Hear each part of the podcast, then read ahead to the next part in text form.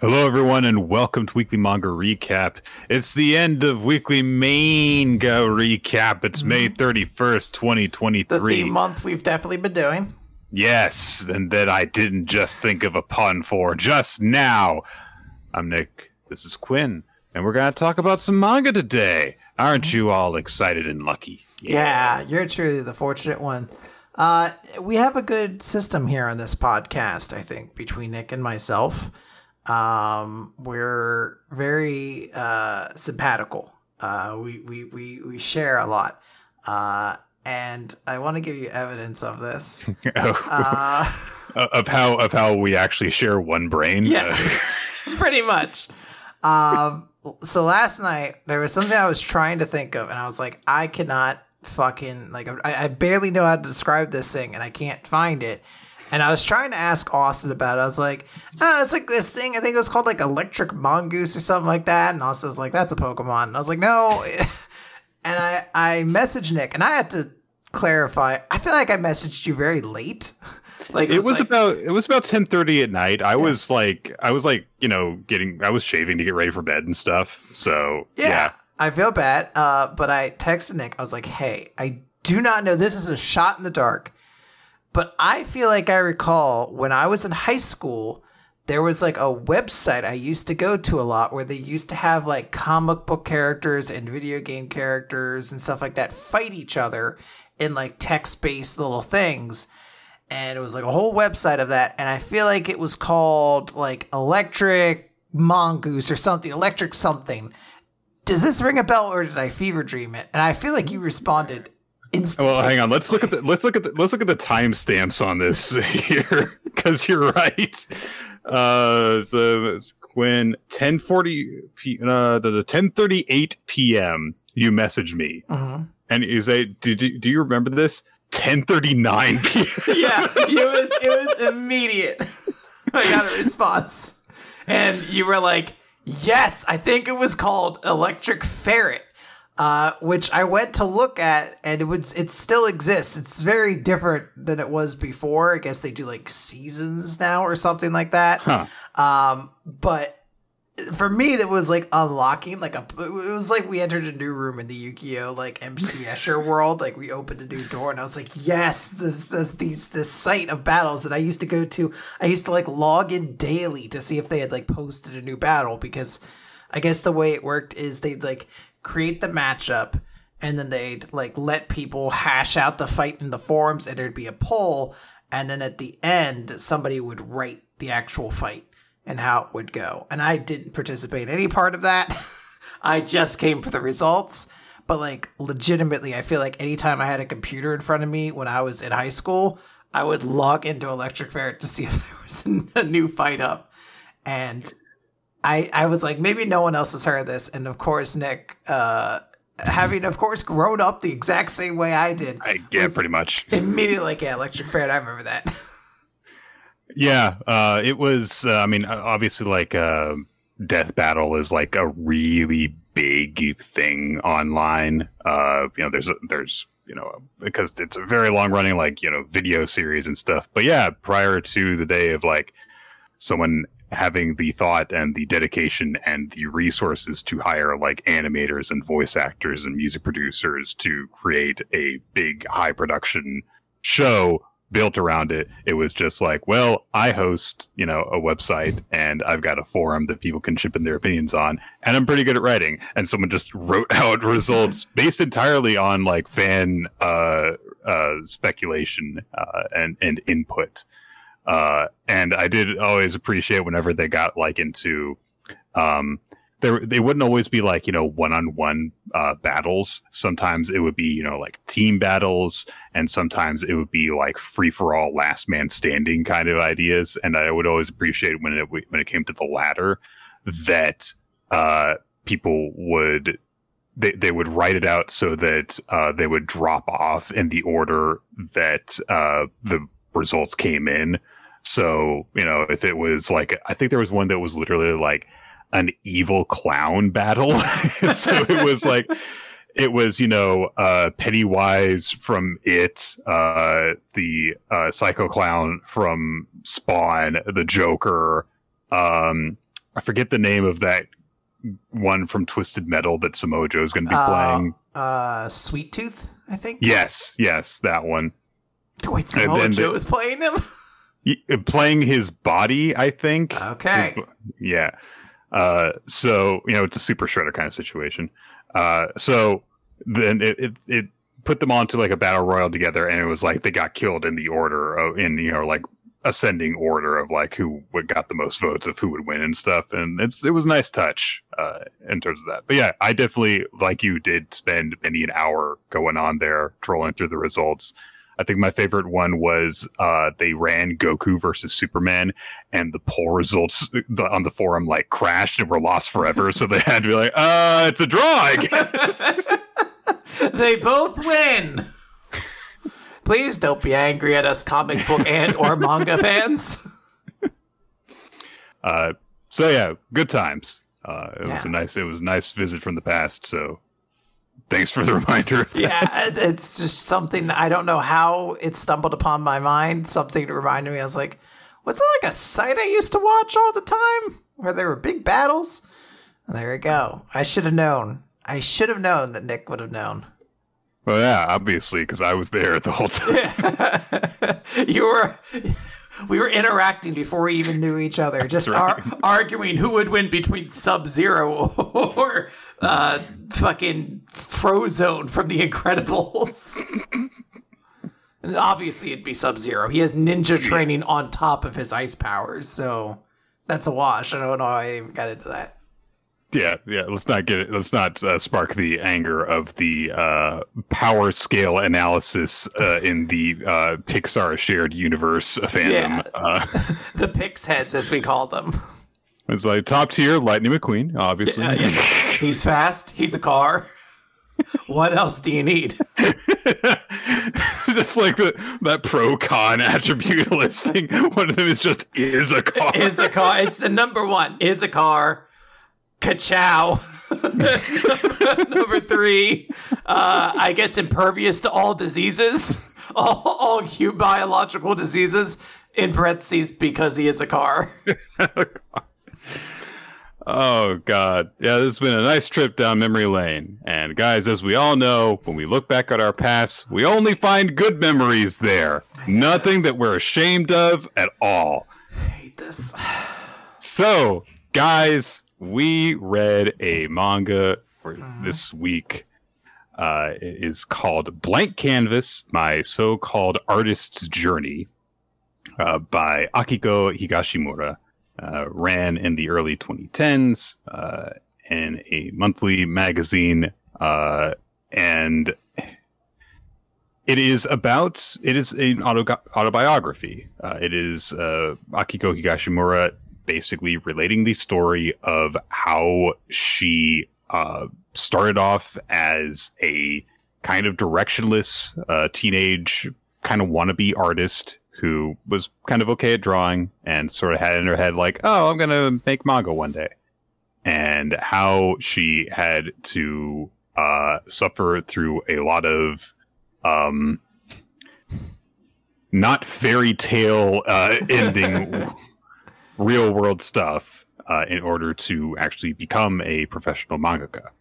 Uh, and wh- how she got to the point where she was when she started it, and how a lot of that and a lot of the uh, success that she experienced is because of the lessons that, well, really the one lesson primarily that she learned from uh, the first teacher that she had uh, when she started taking up art seriously.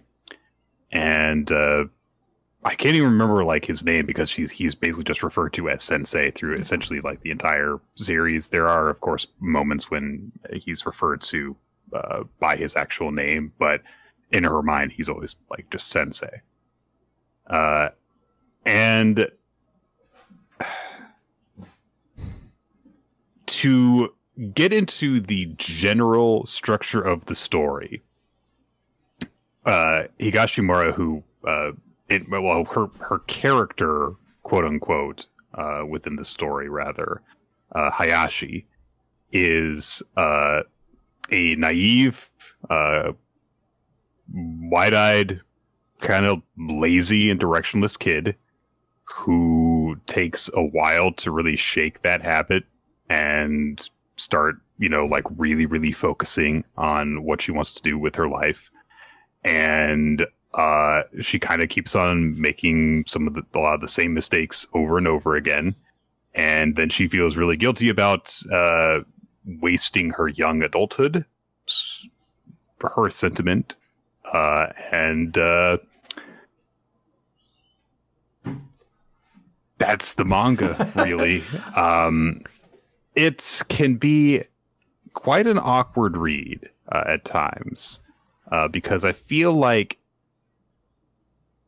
everyone has gone through something somewhat akin to what Hayashi goes through, especially around this period in her life where she is hitting that transition between, you know, being a kid in some form and having to start to become an adult.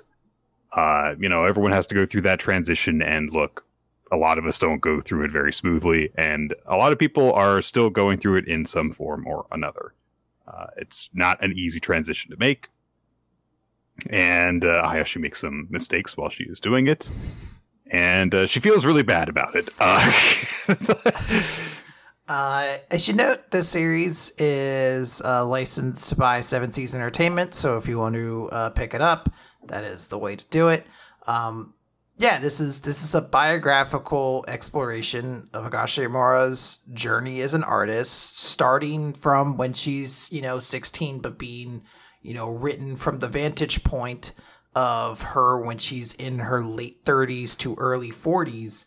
And it's about five volumes long, and the entire thing is really framed around a particular relationship she has with this sensei. I think every single volume basically kind of ends on a very wistful note of the times that she spent with her sensei or regretting not doing more with him or these various different things.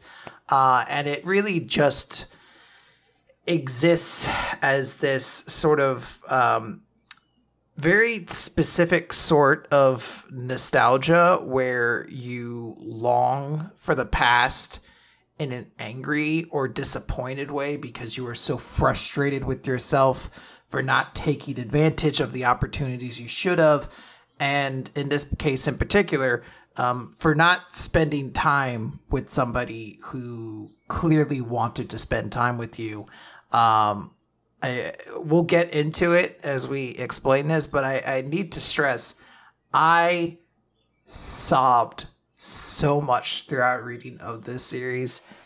If you don't know, in my household right now, there's currently a cry jar. This is the cry jar right now. We've been doing it for about a month. Anytime I or one of my roommates, Joa, cries, we put a bean in this jar.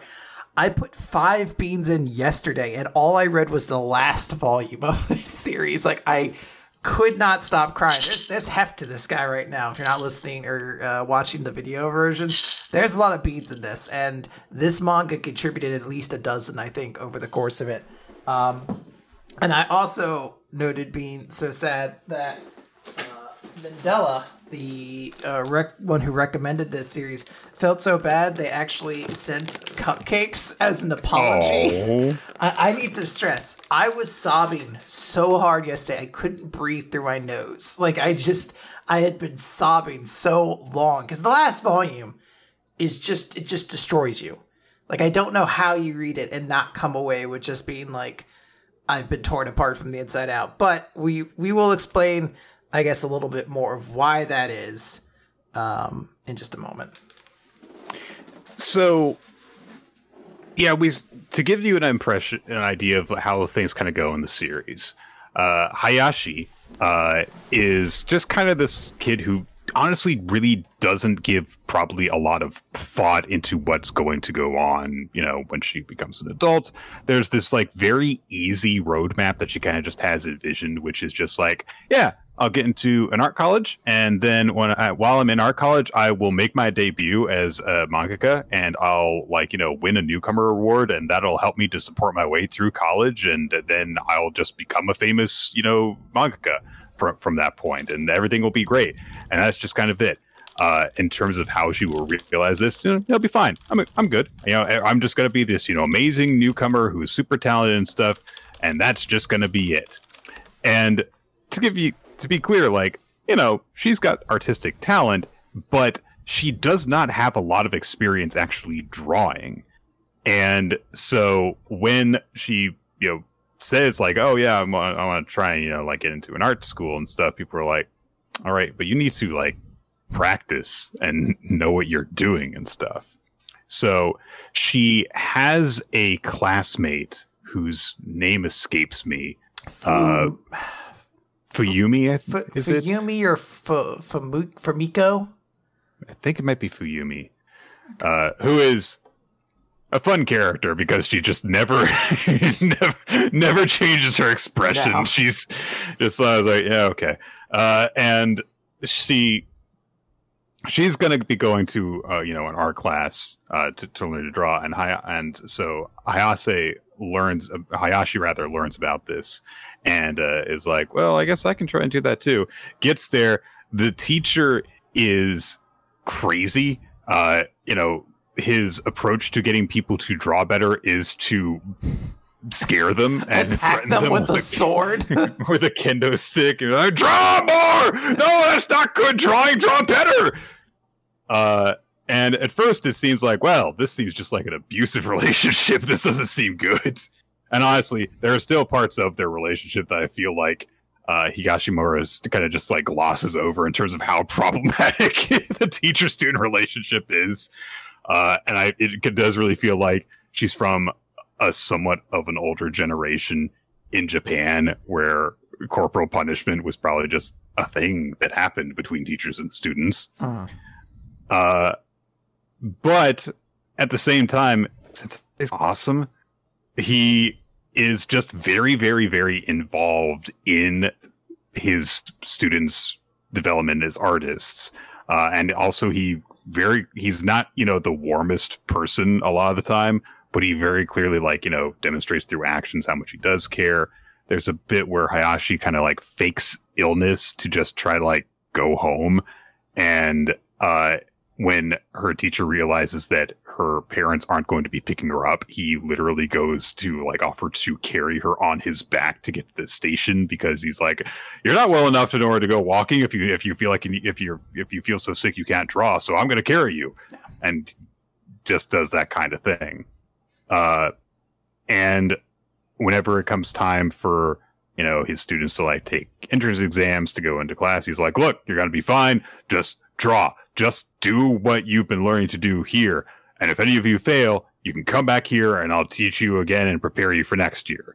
You know, always, you know, very reassuring, always very, but always very like matter of fact with everyone in terms of like, this is how you're going to do it. If it doesn't work out, fine. You'll just practice, put more, come back better. Yeah, and that's it. This guy uh, is is a very particular character. Like he has like so many like eccentricities that like seem very iconic to him. He runs this school for a very low price. Like mm. it's like fifty dollars a month or something like that, basically.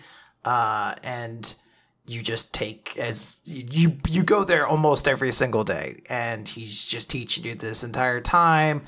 Uh, he just oftentimes has like a very like matter of fact way of being like all right, I want to do this. Let's do it. We're doing it now. Like it, it doesn't. He doesn't talk about anything in the sense of like, oh, maybe like we'll do this in his mind. He's like, we're doing this. Like at one point, he's like, oh, it'd be cool if we had like these flowers in between the cracks going into the school.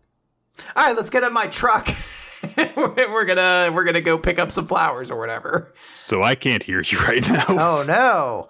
Um, yeah, I haven't been able to hear you since you started talking. Oh no. Well, yeah. Uh, I will talk. Um, for now. Should we try and I don't know? Should I like try and hang up the call or something? Yeah, you go ahead. That's fine. Okay.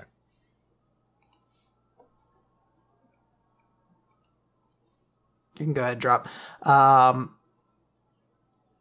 oh, sorry, I got distracted. Anyway, he just has these um, these very distinct ways of doing everything.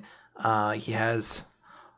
Uh, okay. He has all these like mentalities. There's, there's like a very particular moment I want to reference, but I can't because it spoils everything. Um, but he he just has his way of doing everything, and in particular, one of the more kind of soul crushing things is he himself was never in uh, an art school. He never went to any of them, but he's like a relatively famous artist in their area. As you know, despite that, he's he's he's gone on to create a lot of cool work. Uh, and he really takes a liking to Higashimura. Um, and he keeps talking to her about one day doing like a co event, like an event where they both show off their art. And he always speaks of it so frankly, as if, like, yeah, like, you know, when you go home, uh, start working on your art, we're going to do uh, an art show together. And like it, it comes up frequently throughout this manga that he is just so confident that this is going to happen. Uh, mm-hmm. and it breaks your heart to know because you're you're reading it through Higashimura's eyes, where she's like, "I never had any intention of doing one of these shows." Uh, even when she was into fine art, and not even really into it, but when she was doing it, she didn't really have much of a goal. And then eventually, her life becomes about manga, and she's just like, "Why? I don't know why I would go back to fine art. I make money drawing manga, but my fine art doesn't make any money and it's really expensive. She has this very frank explanation of why she doesn't want to do fine art. And it's not just that, you know, it's expensive, it's that it takes a lot of work. You know, fine, the, she's talking about like, you know, doing portraits and stuff uh, working with big canvases and agonizing over every square inch of it. Whereas when she does manga, she could just explode onto the page and it just works out fine. She is just, you know, her skill set and her attitude is just much more suited towards creating manga than it is towards painting. And, you know, like at the same time, what makes it extra tragic is that there is a moment eventually where, as manga is taking over more and more of her life, she does eventually say to Sensei, like, "Look, I've got to do all this manga stuff. You know, I'm I'm a published author and and everything, and I know you don't like manga." And he's like, "I never said I don't like manga. Manga's proper art." And it's just one of those things where it's like, not only if would if, not only would she have potentially like gotten to do more things with him if she had like heard him out, but also if she had just been willing to share more with him, yeah. then it would have also improved their relationship. She always has this like image in her head of like who he is as this disciplinarian, but in reality, he is just a massive art dork and he really greatly admires Hayashi's skills and abilities. And she doesn't seem to grasp that until way, way, way too late. Yeah. Uh, the entire, as as we noted early on, the entire manga is kind of written through the vantage point of somebody who is uh, regretfully or remorsefully looking back on everything. Like she's able to look at all these things now and be like, at the time, I thought this was really annoying, but now I realize he must have driven. You know, at one point she has like artist block. She can't figure anything out and it's becoming like a big issue. She's potentially gonna like maybe drop out of college because of this or flunk mm-hmm. fail out of college. It's an awful thing. So her parents, who are really concerned, call the sensei up and he comes and visits her in her house to try to like kick her out of this writing block. And of course, like it's not like you would write in like a, a standard thing where he shows up. It's like, hey, everything's okay. He's like, what the fuck you doing? Draw. like he shows like he has this very distinct way of handling everything. But she realizes like in this reminiscing moment, she's like, he didn't have a car. All he had was a moped, and it's over an hour to my place. Like he must have driven on that moped for an hour, had to look up where my house was, which was kind of confusing, and then driven all the way back just to kick me out of this funk. And he, didn't ask anything of it. He's just, as you said, he just really liked art and really wanted to help out his students. And that's sort of the person who you really come to just be like, you know nothing good happens because from pretty much the very beginning everything's told in like you know writing a he letter was this yeah. way yeah you're like oh maybe now he's uh like a, a rock star um but yeah like I, at least for me i just kept reading it hoping like maybe he is still alive? Question mark. Um, and I hate to be the bearer of news, everybody. Um, it was weird to see some comments uh, at, at, various points when I would like you know start a new volume of people be like, "Sensei better not be dead," and it's like, come on, like you just just read the rest of the series up to this point. uh, in my place, in my sense, it was pure denial. I just kept denying oh, sure. that he was dead. But yeah, um, I I need to note now why the series hit me so hard. If you sure. uh, are a longtime fan of this show, you probably know this. But if it's your first time, hello! What a strange episode to come in for your first time, but welcome. Uh, I have a particular soft spot for old men. Uh, for some reason, uh, I don't like seeing them sad. There was a character for a manga we read. His name was Amori. He didn't get like he had mm-hmm. peanuts that got knocked to the ground, and I was emotionally devastated for months about it. I kept saying like, when is Amori gonna get his peanuts? And that's like a running joke with the show. This series is about fucking Amori walking up with an empty bag of peanuts, being like, "Would you fill this up?" And this girl just knocks it to the ground and runs away. And she does it for years. It's so brutal. She there are so many scenes that are absolutely heart wrenching because she looks back on it now and she's like, clearly he just wanted to spend time with me. Yeah. Clearly he just wanted to like get to know me a little bit better. Clearly he just really went out of his way for me and I never gave him the, the like attention he needed, you know. It, or or maybe not needed, but I should have reciprocated or just been I honest mean, with them.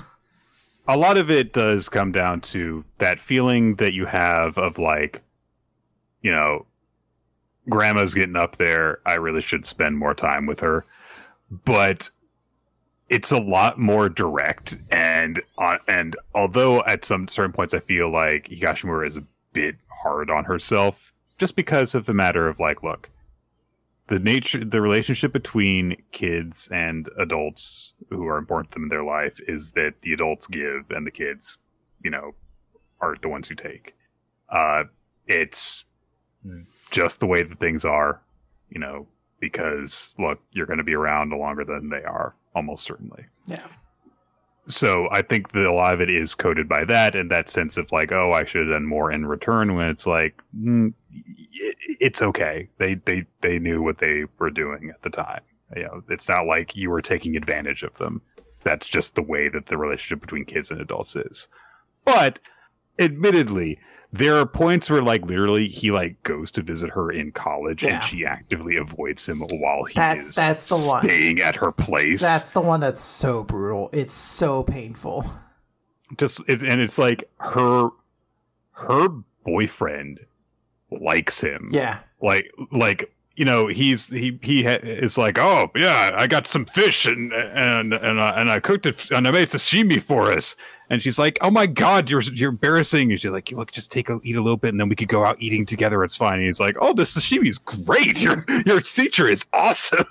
yeah, there's like that point happens after she started to make a little bit of money from me from drawing manga, and she's like, "We went on like." a lavish food eating exploration. And even now, when I talk to this guy, he's like, nothing was better than that slapjack, though. Holy shit, that sashimi was fucking on point. And yeah, you know, she just did not really appreciate these kind of things that he was doing for her. And I think that a lot of it is down to it, the idea comes across when she talks about it that she attached her teacher to the level of anxiety that he would produce in her sometimes in terms of and not just he would produce in her but that art would produce in her you know she was running away from this from being forced to do fine art, which she didn't like doing. And he, his whole approach was to force people to just get over, you know, like, no, stop thinking about what am I going to draw? Stop overthinking it. Look at what you're going to draw. Draw it. Just, just get it done.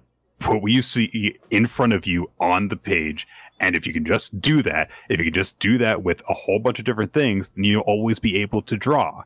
And as a result of that, there was this real like drill sergeant thing, and she hated making this this kind of art. So it makes sense that she runs away from him because he's so heavily associated with that. But then it gets to a point, of course, where you know she's a mangaka, and she's like, the fact that he taught me that lesson of just draw has saved me so many times. I can be horribly depressed, I can be sick, and I can just keep on drawing because I it, nothing can stop me because of how he taught me that and how he made that like coded into me. Uh, so it's one of those things where it's like, look, I fully understand why you're feeling guilty and why you ran away. At the same time, you know, yeah. it's it's it's very well illustrated in that sense.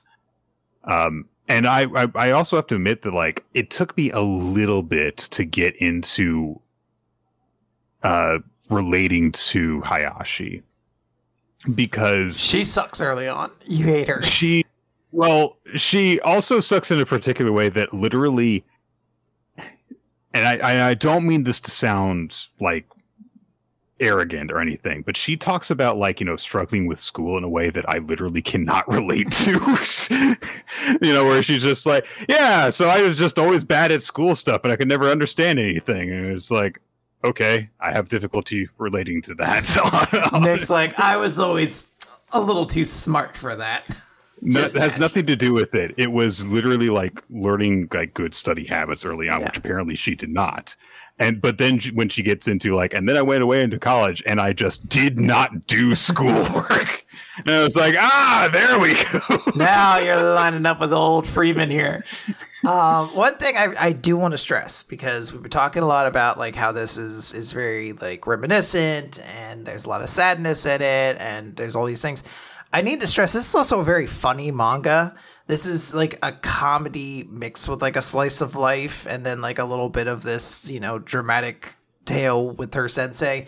But like for a large part of this series, it's just meant to be like kind of silly like here's what i did here and oh my god i can't believe but i did this and all these sorts of things. And there are like legitimate like very funny moments. And there's funny moments with like the sensei and everything too. Like she she talks like at one point about how she went on a trip to italy and he was like oh can you pick me up these books? Because they don't sell them here in japan. And she picks them up but then she was like she found like cute little fucking jams from like a diner. And she's like oh these are so cute. And just they got smashed in between the books, and then the sensei's like, "This is awesome." he, does, he doesn't so, care. Doesn't he's care. he's so excited to get his little nerd books, and I was like, "That's so charming." I think that my favorite bit is that there is uh, a student who starts in his class a little bit after Hayashi, who is like obsessed with like conspiracy theories and the word of Nostradamus and stuff. And keep in mind that this is ba- ba- this is the timeline of this is in Hayashi Higashimura's life. So this is like the 90s when she starts to go to his class. Uh, and so this classmate of hers is saying like, "Oh yeah, the world's going to end on the new millennium, Nostradamus. It's going to happen. You know, there's not going to be a world." And so the, the teacher's like, "All right, if the world is still around on January January first, two thousand, then you're going to pay me." Like a hundred thousand dollars something like something like that. And of course it happens. And it's it's like like oh yeah we have a big laugh about it. It's like no he like bothers him constantly about it. it's like so when are you gonna pay me that yeah. thousand dollars it's great. for this kid who's like just started going to college like, where's the hundred thousand dollars? You owe me it's great. Yeah, he really does just nail this kid down to be like hey you made a bet with me. You owe me that money. God damn it uh, yeah, it's it's legit. It's it's. I do agree with you, and I I agree from the vantage point of like as we watch this, having not known Sensei ourselves, uh, you are able to look at some things he does and be like, okay, I don't think you necessarily need to feel bad about this. This this might have been an L on his part or something like that. Like there's right. there's several times where she's just like, "Oh my gosh, like he wouldn't give up about this like thing we're going to do together, the art show we're going to do together. And I was like, he also knows you're busy with manga and just assumes you'll make time for that. And he does it because that's what he does in his life. He he teaches this school all day and goes out to all these farmers markets and everything like that. And then at the end of the day, he just squeezes in time to do his own art. And you know, there's some of these things that you're like, I, I don't think you need to feel bad. Like he is putting some of this on you, but it also, there's an element too of he has this very particular relationship with her that's like both teacher student and like a little bit father daughter, not exactly. Her parents are both still in the picture, but there is definitely right. like uh, a, a like a, a paternal element to their relationship as well because he really does look out for her and is genuinely sweet at times that she kind of has him to rely on in moments where it otherwise seems really really bad you know like she fails getting into one school and she feels like she's doing really bad at the last school she's attending and you know he gives a call up just to be like hey don't worry about it. Don't don't think too hard on it. Just get back in there and draw. This is what we've been practicing for. And there's a moment that i thought was really sweet. It's not even about her. Uh, there's an old man who's been coming to her classes. He's just starting to draw for the first time in his life Sensei's like, draw this tissue box. and Yeah. they And she's like, "Don't you? Isn't he doing this for his own like entertainment? Don't you want him to draw something a little bit more fun to draw?" He's like, "No, no, no. No. he needs to draw a tissue box." and he and like she comes back years later and he's still drawing the tissue box. And she's like, please, he comes to this art school, teach him something beyond the tissue box. But then it cuts to an art show he's doing where he's showcasing some of his students' work. And the tissue box is up there. And he's like, Higashimura, you gotta come over here and check out the tissue box. He finally did it. And I was like, I almost like, cla- I like almost applauded the manga at that point. I was like, yes, he did the tissue box. Um, it's genuinely very sweet and and and and very very amusing at times. Yeah, uh, and I, uh, there's a moment as well where um, Hayami, I think it is. I think that I think that's the name we settled on for her. I can't remember. I just Uh, think about Higashimura. I couldn't. I was like, I tried to look it up. No, no, no, no. Uh, Fu, no, Fu, Fuyumi, Fuyumi, the, the the other girl that she starts taking the class with. Uh-huh. Oh, yeah. She kind of like fa- she uh, she you know kind of fades into the background over time because you know she becomes less central to uh, Higashimura's life uh, with time. Although it's established at a certain point that like she still keeps up with her, which is Mhm. nice considering that she's you know known her for like 25 years by, that point.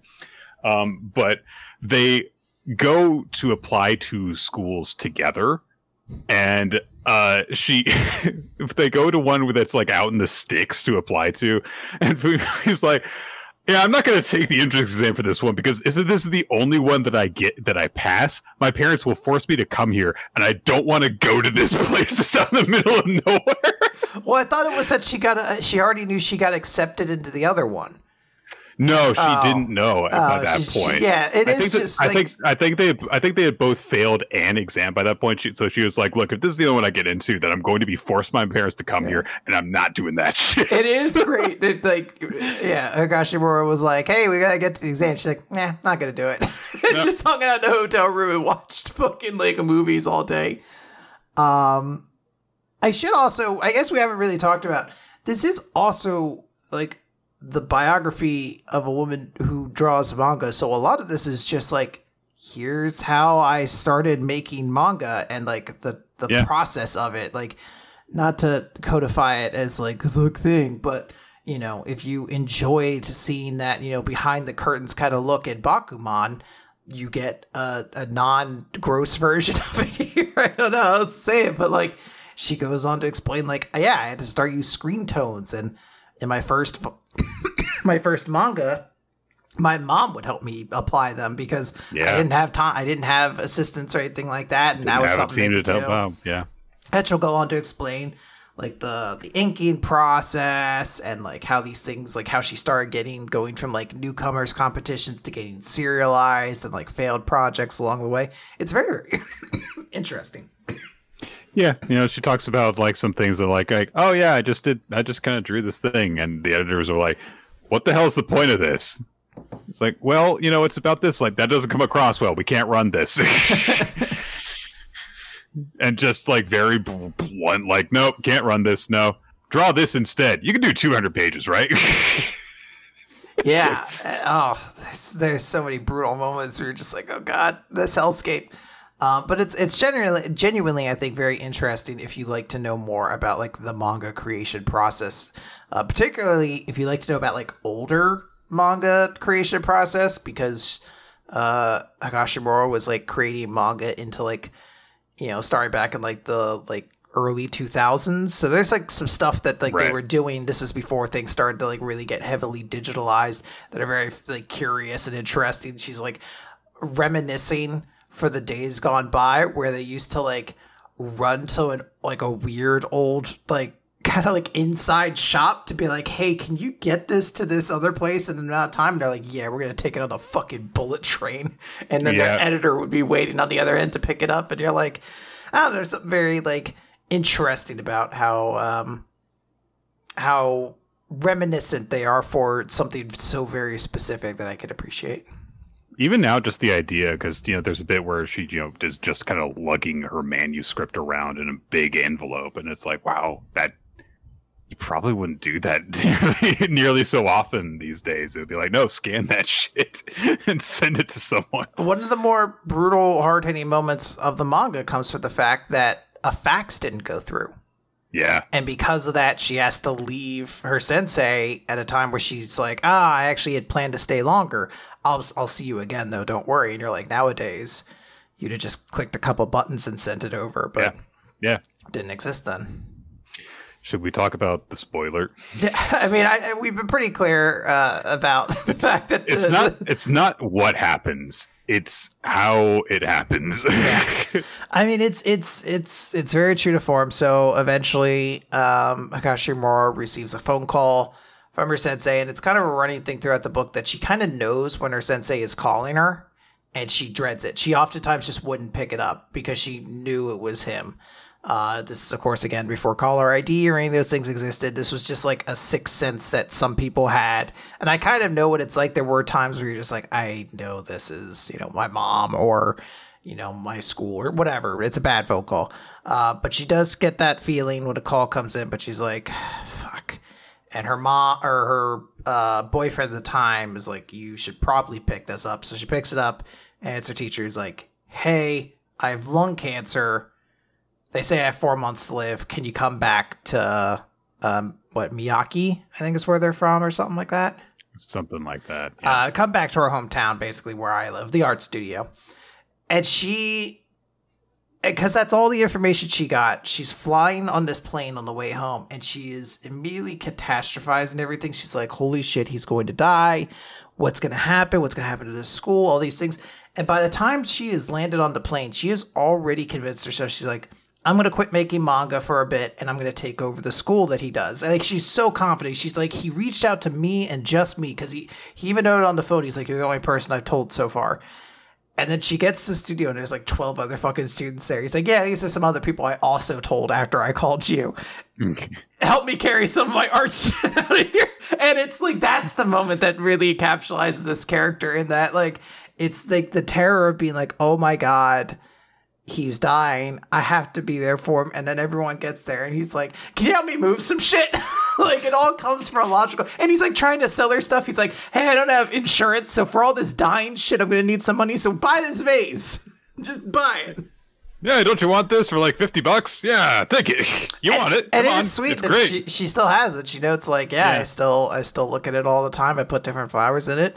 But like it was rough reading it because it said the last volume is just like for me, like heavy sobbing, interspersely broken up by like silly moments about how this guy just is like this weird machine and doesn't really follow any of the rules you would expect, and then immediately moves into more sadness. So yeah it's good there's stuff. a there's a nice bit where like she goes to visit him uh because like you know she does help out for a little bit but she's like i mean fuck he's fine. He's Yeah. he's not suddenly bedridden and he's got all these other people helping out. I'm gonna go back to doing manga stuff. I'm going to go and do my career. Uh and then she comes and visits him later. He's still doing fine and they like go out for a walk together. Uh they you know they just kind of reminisce a bit and they bond a little bit. She there's a sad uh, note that it uh, that it closes on because she thinks like if we had walked a little bit further, we could have gone to the beach, and we had never been to the beach together, despite the fact that we lived in this coastal area the entire time. Like that's just you know like one of those like one of the many things that we just you know just never did together, uh, and that's why it makes her sad. And then it gets to a point after she'd be like, he's fine, he's fine, he's fine. And she goes to visit him one time and he is basically bedridden. And, you know, he's he's coughing still all making the time. art. Still making Still, art. still going, you know, because it's just like his thing that he does. Uh, and, you know, she has this big reflection of like, he looks so much smaller and weaker. You know, she remembers like how like when he would carry her back uh, back when they when she was young, uh, he, how big and strong his back looked, and now she looks at me. He's like, it's so he so looks so skinny now and so weak. Uh, and then she gets called away for work again, and that's just the last time that she talks to him. Apparently, yeah. Uh, he he he just you know dies because he has cancer, and she thinks like, yeah, this isn't you know some big dramatic story where like I was there with him on his deathbed and he passed his last words on to me. Like, no, he just died when I wasn't there. And that's just kind of it. And uh, she goes to his funeral. And one of my favorite, I think my favorite moment in the whole sequence is, you know, like afterwards, like, you know, because they have this, this nice funeral, like all where all of his students show up and then they go out drinking together and they're having a, a nice time remembering him. And uh, the student who uh, owed him a hundred thousand dollars. Nostradamus kid. Yeah, uh, talks about how like yeah, uh, just a couple. I was there. I was like one of the last people to see him. It was like last came, week. Yeah, he he came to see an art gallery where I was like you know going to like be drawing stuff live in front of the audience, and he was like so weak he could barely talk anymore. He was in a wheelchair, uh, and while I was there to you know, draw in front of all these people, I just froze up. I couldn't think what to do. And he called me over and he could barely speak, so I had to lean in real close so that he could whisper to me.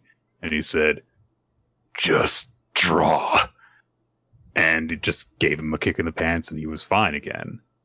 And it was just that, that note of like he was still the same person up until the very, very end. He, you know, he cared so much about his students that he could barely get out of bed and he went to this guy's art exhibit and he gave him the same advice in order to get him out of a funk that he gave all of his students.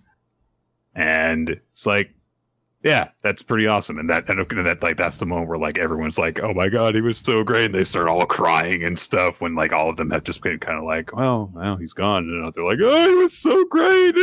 and, yeah, it was like a and, note that nobody really cried at the funeral. And then after hearing that story, like hanging out at the the old art house or everything like that, everyone just starts crying. Um, yeah, I mean, it's tough to talk about the last volume for me because it's it's very much um, the ramifications. I think he like starts to like I think like the end of the fourth volume is he has cancer, and then the fifth volume is just like him dying, and uh, Gashimura kind of talking about like I was really busy at this time, and they had like moved me to um, a different city. I was like in Tokyo now. Mm-hmm. Um, mm-hmm. And I like all these things that happened, and she's like reminiscing. She's just like, I wish I never got him to, you never got to meet my son, and oh, I really yeah. wish he would have because there's a lot of lessons I feel like he could have taught um, my little boy. Um, like I got divorced, I fell into some deep depressions, like all these things. Um, and it's it's heavy. Like it's again, there's still silliness, there's still fun, there's still explanations of how to make manga in there, but um, it is sort of like the the the core of the series, the heart of the series at that point is you're just like she's dealing with the ramifications of like, yeah, and then my sensei's died and I lost this person and now I'm, you know, 10 years older than I was that back then or whatever and I really regret all these things that I didn't do, you know. She's like, "Oh, I should have taken like a gap year off from making manga. Like I I was pretty popular. I think I could have done that and like come back and stuff like that and you know, there's there's sad stuff in there. I I really I guess just want to say like I really enjoyed this manga. It's it's extraordinarily well done. There's um, just a lot of powerful sentiment in it. Um, it's very funny. Uh, there are some stories I really like. She tells a story at one point of working at like um, uh, a used bookstore and how she's yeah. like really good at wrapping books. And there's like a great panel where she just has like this face. She's like, I can do it all and it's, They're like, yeah, it gets to be too much once you try and like wrap up like ten books together. You know that no one could do that. oh, 20 books. yeah, it's it's and she's like, I've never had any real t- like no one's ever been as good at anything as I was at wrapping books. um, but there's like great moments like that. Um, there's great moments. It's just like discussing an artist's life. I, I think I'm very interested in like hearing her go to an art school and also in a weird way not enjoy being at an art school at all like she's just like i really just wanted just- to party and hang out Yep. i did not want to be at schoolwork um i basically coasted my way through the entire fucking Pretty thing much. um, Yep. and I don't, it's just this is a really really good manga that I'd highly recommend people checking out if this sounds interesting to you. I guess if at, at this point you've probably been like, but I know the old man dies. It's like, well, you, you should have known he was dead from the beginning. just, There's some pretty. you could be like me and hope I was wrong. Maybe I'm lying to you. Maybe I'm lying to you, and he survives at the end. there is some pretty hilarious projection that she does when she talks about like you know being a lazy art student where she's just like listen parents everywhere if your if your kid tells you they want to go to art school be warned all art students are lazy motherfuckers who can't get their heads out of the clouds they never do anything they just want to want to goof around and that's it that's all any of them do and it's like i mean that's all you did whatever But she worked with other kids. I guess she's like saying like the other Uh, kids did. were very similar to that as well. And there's just fun people she's met throughout her life as well. Like she'll just there's tell just ni- stories. there's nice little stories that she has like you know just very real dumb little stories about people that she meets like oh yeah there was this older there was this older student at the school who had this one jacket. I got when i went to a class reunion the, uh, recently. He was still wearing the same jacket like 20 years later. I, I, I love the one where there's like a, a male student and he's bragging about like the curry he makes and he invites a bunch of the like female students over to his place and he lives in like a one bedroom that's like half art so there's nowhere to sit. They're all just like scrunched up against one of his canvases and then he serves them this famous curry and they're like okay and he's like yep i make it just like the box says and they're all like boys are fucking stupid. These dumb idiots have no idea how to cook and are just impressed by the one motherfucker who knows how to read it and follow instructions in a box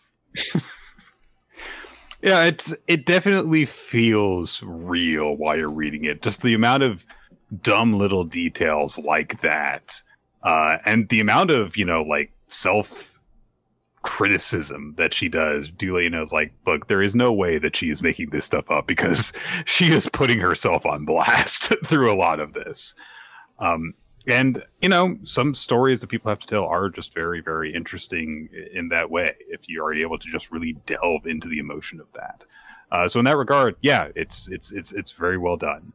Uh, I don't think that I emotionally resonated with this series nearly as much as you did, uh, but from my more cold-hearted perspective, you didn't it's so good. you didn't add at least five beans to the bean jar I don't think I cried while reading this. So. you're a you're you're a monster you're a stone-hearted monster i don't understand i i like legit maybe i also take estrogen so i guess that applies a little bit to nick you start taking regularly estrogen for about a year and a half and then we'll see if I- you don't cry throughout this manga I think that I will just forfeit that bet, Quinn. all right you owe me $150000 just like the new kid Oh, I walked into this. No. uh-huh But uh, yeah, guys, uh, if what we've talked about uh, has not scared you away from checking it out, yes, as Quinn said earlier, the series is available through Seven Seas Entertainment if you want to check it out in English. I should I should note uh, to end things on a much more lighthearted note. Uh, the English title for this series is Blank Canvas: My So-Called Artist Journey. It is nothing at all akin to a literal translation of the title. The title literally translates to "so and so, such and such." Uh, the Japanese title, I should say. But if you say it in Japanese, it's kaku kaku shikajika, which is much more fun to say than blank canvas. So Yeah. All right, we have manga to talk about. We, We have do. a full collection of manga to talk about. Well, not full. Well, we're missing well, one piece in my here. yeah, no My Hero to start with, no One Piece to conclude on. So we're gonna start things off with with Undead Unluck. Yes, Me, Undead Unluck. This is number 160. Welcome to Earth.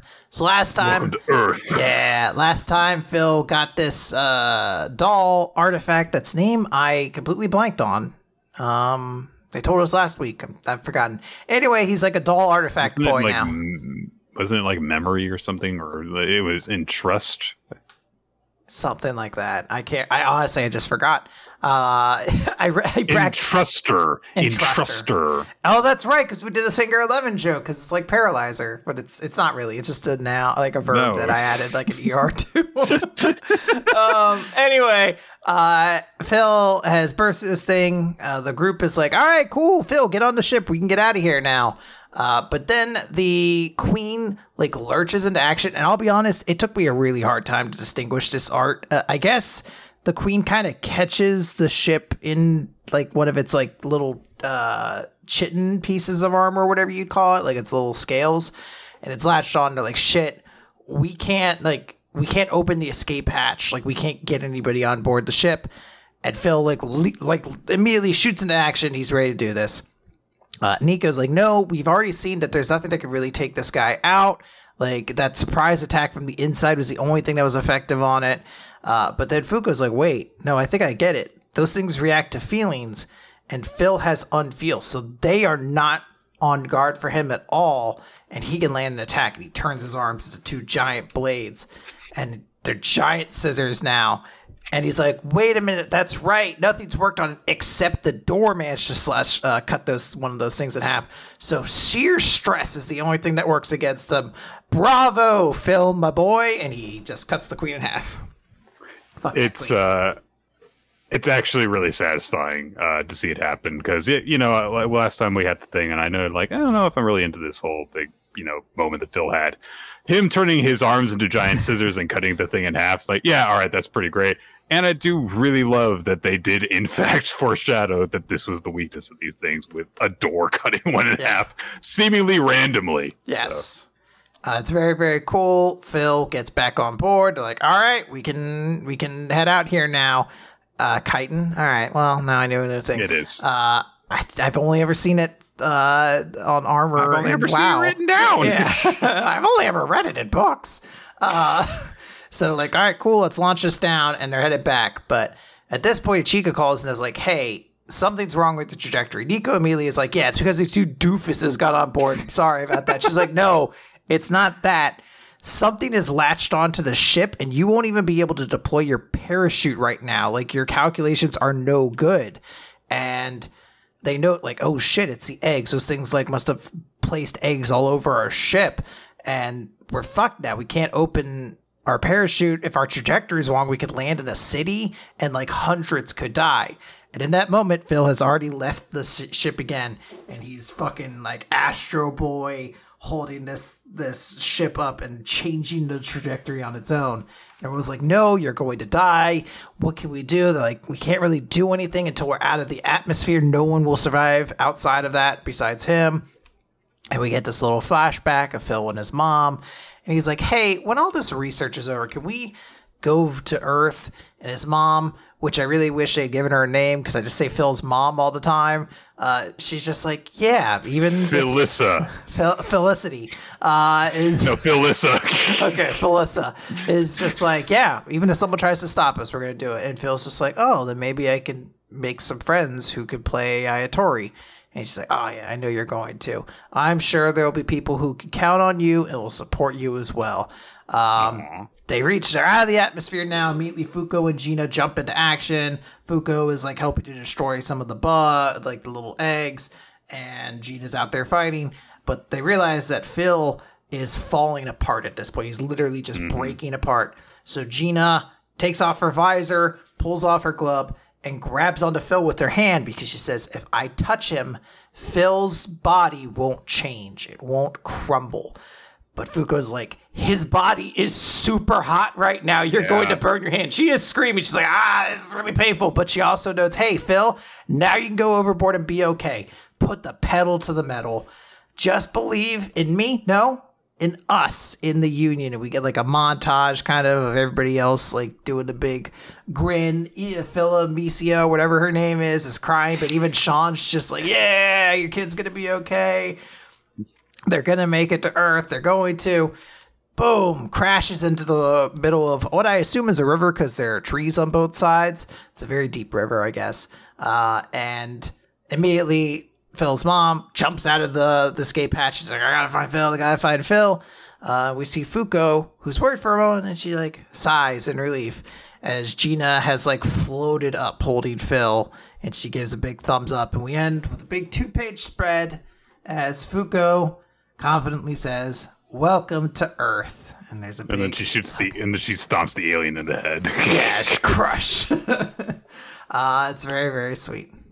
Yeah, it's a satisfying conclusion to the the, the mini Phil arc. Uh, I, I really like the moment that uh, that we have with Gina. Uh, I do like that. You know, we've got this you know bond that's that's kind of been forged between Phil and some members of the team now to really introduce him into the fold.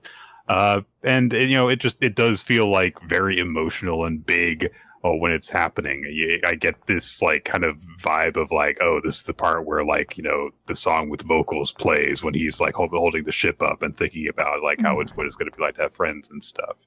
Uh, it's very sweet. It's yeah. it's it's bizarrely innocent for the stuff that we have seen come before it, which because just like, yay, we're gonna have friends now.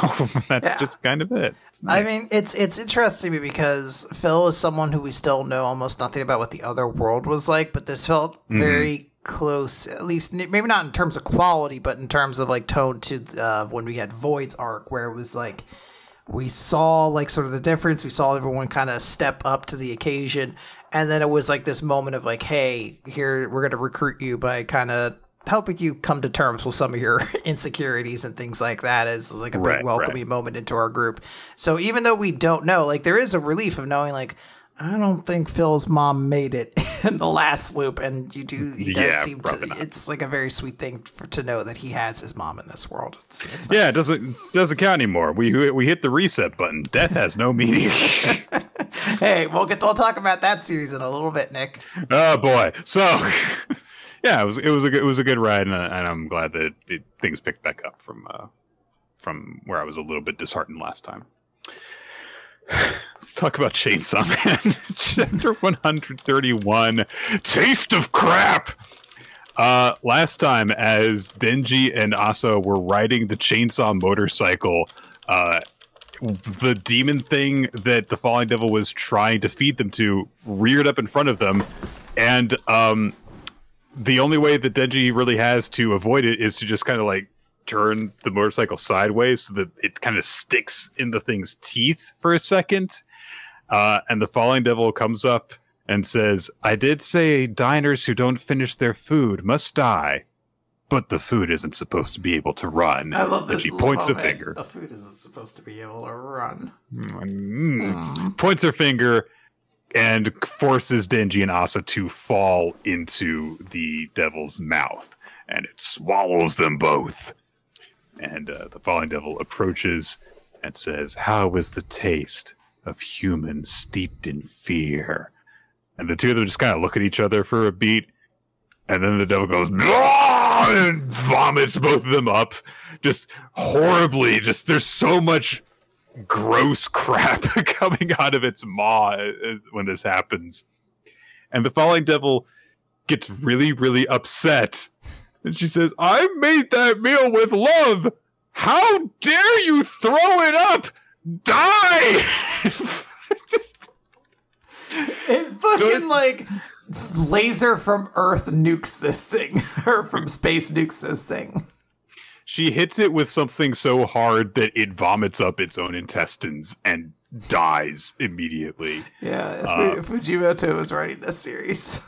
Yeah, and uh, so, but importantly, of course, Asa and Denji were vomited up and they're collapsed in a heap on top of each other, both clearly totally out of it. And uh, the Falling Devil takes a moment and realizes what has happened. And she turns and bows and says, I sincerely apologize. I failed to feed Asa Mitaka to the diner. And it's famine. of course. Famine just says, okay, return. And the falling devil falls apart and kind of just burns away and just turns into, you know, a bunch of body parts that she had been summoned from. So Fami picks up this idol of some sort that appears to be like like a Power Rangers like shrunken idol Yeah. version that you summon the main monster from uh, of the falling devil. So she picks it up and is holding it in her hand, and she says, "How'd you make the devil barf them up?" Control. And Nayuta is there, of course. Of course, she is. And she says, "I just made control the devil's brain a teensy bit to make humans taste like literal crap." And that was, and there is a chain that is trailing out of the devil's head, the diner devil's head. And uh, she, she asks Famine, like, why are you after Denji and the girl? Sis? Hmm. Mm. And Famine says, Nostradamus's prophecy is coming Hey, true. the guy from Blank Space, maybe maybe he gets it in this universe. He doesn't have to. He doesn't uh, owe the hundred fifty thousand. That's right.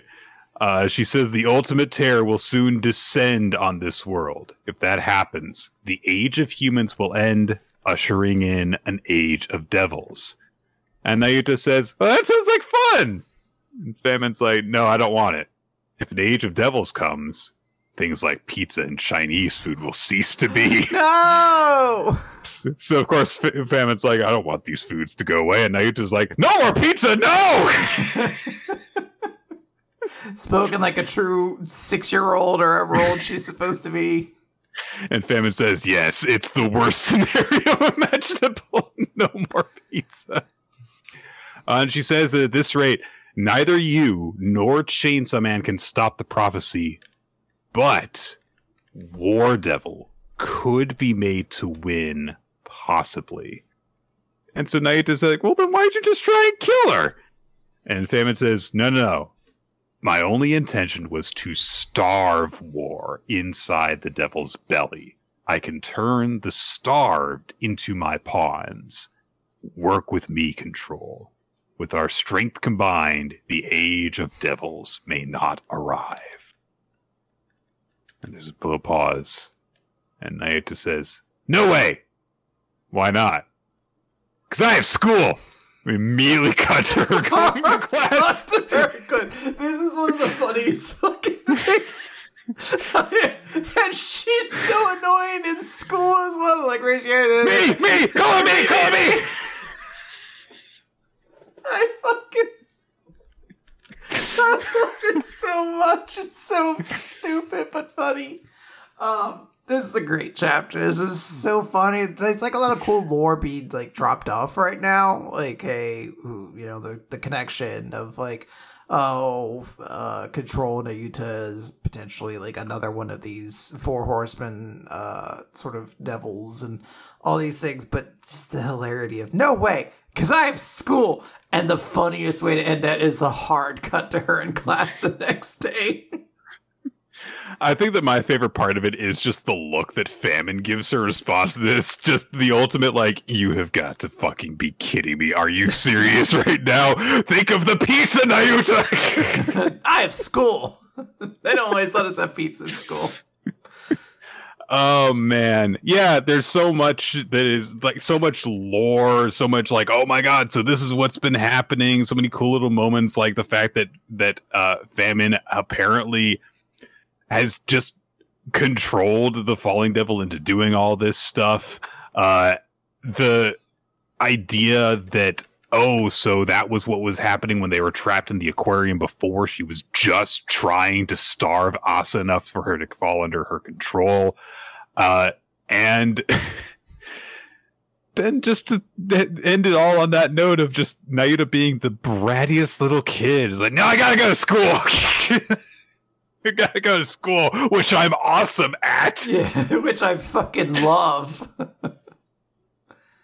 Oh, Uh, boy. really, really funny chapter. Good stuff. Yes. Let's continue it with another awesome chapter. Oh, because it's it is It is Eden Zero next, right? No, it's. Kaiju number eight, and then we have. Spy Oh my god! Thank God. Well, you were like, Oh, thank when God. you said great, I was like, I was like, it's an okay right. Kaiju number eight chapter. I don't know if I lost my mind over it or anything. For a chapter that focuses on Narumi, yeah, it's it's, it's all right. We get we get a flashback chapter involving Narumi in chapter number eighty six of Kaiju number eight, of when he was, you know, just kind of a loser recruit who could never get uh the Captain Iharu, not Iharu, fuck, what's uh oh god, I've forgotten Kikoru's family name. Oh well, Isao something. Isao, Isao. Cool. Yeah, so you could never get Captain Isao to, you know, like acknowledge him. He was always just like, "Well, you sure suck. You're sure incompetent." And so now Narumi is, uh, you know, fighting against this water kaiju guy. He can't use any of his abilities. He can't use his uh, foresight, electro, you know, impulse reading things. Uh, and so, you know, he tries to use one of his techniques, and the guy's just like, I know that one. Number one was called the Future Kaiju, but the truth is, it's just pseudo foresight. You just read the electrical signals in your target's body and use that to predict their movements. You can't actually predict the movements of an inorganic threat that homes in on you automatically. Uh, and on top of that, he's this this thing has you know just in keeping up with the fact that Narumi is this incredible close quarters combatant, and he's just like, yeah, I know that too, and just blocks the the slash that Narumi unleashes. He goes for another one. He's like, yeah, know this move too. Look, I know all your techniques. He just lists all them off. After all, I was given Isao Shinomiya's memories, and he does this like double punch thing in order to knock Narumi on his ass. And he says, you know, this is a letdown, Gen Narumi. There are words in my memories that I will deliver in place of your master. I don't need an incompetent officer. Die here. Just going like Die you're such a loser." disappointment. you're such a disappointment. Uh, and uh, everyone's like, yeah, if it has even Isao's memories, Isao who who died like Kikoru's mother. Yeah, this dude really needs to like get his shit together. then there is nothing that Narumi can do, and there's just a little pew, and just a little laser bullet just hits hits the kaiju. And it's like, all right, it just grazed me. It's just a fluke. And uh, says, "There's no need to give me that look, Mister Isao." And he's just kind of like glaring at the specter of Isao, who is, you know, in the background, leering over the actual opponent that he's fighting. And he says, "I'm gonna wow the hell out of you." and he just immediately charges in and chops the thing's hand off. And that's where the chapter ends. It is. It is like a cool thing. Like, hey, I'm gonna go beyond and show you a little bit about how cool I am and whatnot. Uh, and I do like the image of like he is facing down his mentor Sal's sort of memory slash persona a little bit. Like he has seen like kind of a visage of him fighting this this thing. Uh, so I think that's kind of cool. It's still not like my favorite character. So there's like an up like a ceiling to how much I can kind of get hyped for this, but this is good, I think actually. All right, let's talk about Spy Family Now, and see if I can make sense of what happens A here because there's so much. neither of us really seem to have any uh, recollection of. So this chapter introduces us. Mission 81 uh, introduces us to Winston Wheeler, uh, who is in Westalis intelligence, but is also a uh, spy put there by Ostania, uh, and has been passing Western secrets to them. And we get this kind of like lowdown as uh, Fiona and Lloyd are being driven uh, to you know work on this case of like oh you know the spy purge that has happened. Uh, and there's a, there's a nice note actually that where Lloyd says like I actually you know worked a mission with him once. Uh, he's he's really talented. Uh, and so, but they're told by mustache agent guy who is kind of recurring whenever like the actual larger spy organization gets involved in the story. He says that Wheeler is not the only mole in the game. We've got our own guys digging away at Eastern bureaus, but be careful because their agents are well aware that Wise is getting in the way. Blah blah blah. Uh, and uh, so they say like, okay, well, you know, we may need to consider stopping all our active operations in the east, including Operation Strix, uh, and just you know start fresh later. uh, that's what Fiona's suggestion is. And uh, Lloyd's like, no, no, if we do that, then it would take years before we could get back close to Damien, uh, to, to, to Desmond rather again. And the handler has ordered us to recover the file, so that's what we've got to do. And uh, then they enter into SSS territory in Northwest Estadia. And also, Yuri is there undercover.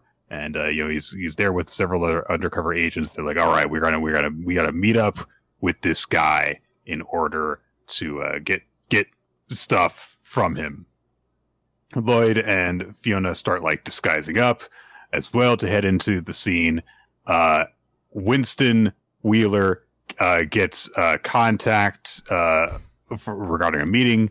He gets in disguise and approaches Yuri. Just immediately spots him and he's like, "Hey, you new, you a new recruit? Hey, just act normal." And Yuri's immediately like, "How the fuck does he know I'm a member of the SSS? Did, did, wait a minute, no, no, no. He might not be the real Winston Wheeler. It could be Twilight in disguise." But then he sees that uh, he's wearing a gemstone tie pin and a green tie. It's really him because you know, like, there's no way that No one anyone else could would know. no one could know that to wear that tie. So, uh, Wheeler tells him, like, look, tell your superiors that this hotel has a serious rat problem, and I'm changing the location. Meet me at this park in 30 minutes. Uh, and uh, yeah, it's like Fiona and Lloyd and uh, the other spy realize, like, shit, this guy somehow sensed that we were here waiting for him, and instead he's changed the meeting location, so we can't get close to him. And uh, Wheeler approaches a heavily scarred guy in a suit. I don't know if we've ever actually seen him before, but I don't think so. I don't think, but I could be wrong. And uh, the guy congratulates Wheeler on a job well done, and that's where we end the chapter. Yeah, um I don't like I, I don't know what I can really say. I guess Winston Wheeler seems kind of cool, but it's tough to really say too much about this because this is all kind of set up for things. Um, I'll be curious to see where things go from here. I guess. Yeah, uh, there's no jokes in this chapter. Yeah, there's there's Ugh. no silliness. This is this is this is straight spy. So yeah, here we go. Let's see how long this not very amusing stretch lasts. I guess. Yeah. All right. Uh, Now, let's talk about now. some Eden Zero, Nick. Of course, we have to pull out our phones for this. However, we may not need to, Nick. They have a new web client for K manga, uh, and you can even get a subscription for it. Now, the subscription isn't like to read all the manga; it's just to buy K points at a regular interval. Uh, so it's, it's the same thing. But if you do want to read through the um, the website, you can. However, I don't think it links to the phone per se. I, I don't know if it links to the mobile version They're exactly. Just separate accounts that you have to. I think I'm not 100% certain. I haven't tried it yet. I'll honestly probably just keep using my phone because it's like an extra level of all this stuff to have to like handle. Anyways, this is Eden Zero, chapter 241, Flight of the Valkyrie. Uh, Valkyrie is on the cover page. She wore pants that go halfway up her butt. I don't know how they're supposed to stay on. I, I assume they're not supposed to. I, I think in the Discord I likened this to the Skull Greymon evolution of like that '90s trend of thong pants. right, right. like this is just a slightly more evil and uncomfortable version of that. Um, it's okay, Nick. She gets to look very cool in this chapter. Uh, so of course we open with everyone's favorite foot fetish, Xiaomei, who says, "I'm so glad to see everybody. I'm back to explain the plot." This was my favorite thing of the new universe is like there was very little Xiaomei, uh, but we're jumping forward so quickly. They were like, "You need a little Xiaomei to understand what's happening." Um, weirdly, I don't think we need this recap. We we caught up, I guess, in so this much. is just what this is just the last chapter, basically. yeah, I was like, this really isn't capturing like a whole bunch of information. Uh, it's just telling and us. also she she skips over the point of like how supposedly confusing the the the xenolith inside something something else's body is because like actually it's not complicated at all he's just inside this little guy and Yeah. that's just it He's just inside this little man now. Uh, but we do know that Shiki and uh, Shura are headed towards Poseidon One. However, first We cut over to Kleene, who's looking out the window. Sister comes up, like, hey, how are you doing? Like, I know you had never met Mueller in this world, but in the last one, and Jin's like, no, don't remind her. But she interrupts. She's like, no, I'm fine, sister, thanks to you, because you magically undid my trauma. It doesn't exist anymore. I'm okay now. Uh, but Jin is like, no, I'm not. I'm not okay. I'm not fine. I'm. I never got the chance to beat the shit out of this guy in the last world. Um, we cut over to Laguna, who's walking around, who I guess regained his memories. I don't remember if there was like a scene for that, but he's walking around like he knows everything. So I guess he he's remembered the other universe. Uh, when he runs into Witch, and his entire page is very weird. We see like it's a, a so sh- strange. we see like a shot of Witch, and I can't quite put my finger on it, but the art doesn't look right. Like I, someone had to say it was Witch before. I was like, oh yeah, I know she doesn't have her little mask on, but like beyond that, it's uh, the art's a little weird. Her face is wider than it usually is. I think. Yeah, there's, there was a little extra space given for her bangs. Uh, then we cut to just the top left corner of Weisz's face that says, "Oh yeah, we haven't told you yet. She's alive in this world." I don't know why you would frame a shot like that. You could literally do anything, but it's like Weisz's face. And then Hermit with a little shit-eating grin is like, "Valkyrie's alive too, in case you cared." And I'm like, I guess this is meant to be comedic, but it's just kind of mean. like There, there is no connection between Laguna and Valkyrie. there is So, so it's it's really weird that there's calling this attention to is like, yeah, Valkyrie too, in case you cared. And it's like Laguna has not reacted to Witch's presence yet until after this moment. Like if we so there's a, a an emotional reaction that happens after this. And if he had had the reaction and was like, oh, I'm so glad to see you again. And then Hermit shows up and like, yeah, and Valkyrie's alive too, in case you cared. Then it would at least be like, oh, you're having this reaction over someone in our crew being dead, but not this other person who was dead in the other universe. It still would have been weird because, again, Laguna has no connection to her. he has all. no reason to really know who this person is. It's sort of like you date someone and you found out like, oh, their dad died like seven years ago. You're just like, I understand this is a significant thing for you, but like I never, I don't have any personal. I don't know. It just felt shitty and mean. Anyway, Laguna's very happy. Uh, ha- happy makes a remark. Now the gang's all here, and then Pino's like, actually, we haven't found Couch Po, Labilia, or Connor. And Weisz is like, well, we actually probably need Connor, but I don't think we actually need the other two. In fact, it might be kind of cruel to add them to the ship because Guys, they weren't really like combatants or anything. Couchpo is the stomach of the Eden Zero. Come on. We're gonna get to that, you know, any day. Um, uh, Rebecca laments like originally the plan was to go to the Yukino Cosmos to find instructions on how to find Mother, but they note like, well, we're not gonna abandon Xenolith in this thing. Uh, Eggbot little girl has come along. She's now okay with Xenolith and the Eggbot body. Yeah, they just got done talking about like we shouldn't pick up Labilia and Couchpo. There would no be no point to. it. It's like anyway, let's take this tiny child with us. they do note that like she didn't want to leave them, but which is also like we're about to go into war. Maybe we shouldn't have brought the young child along just because she was gonna miss her friend.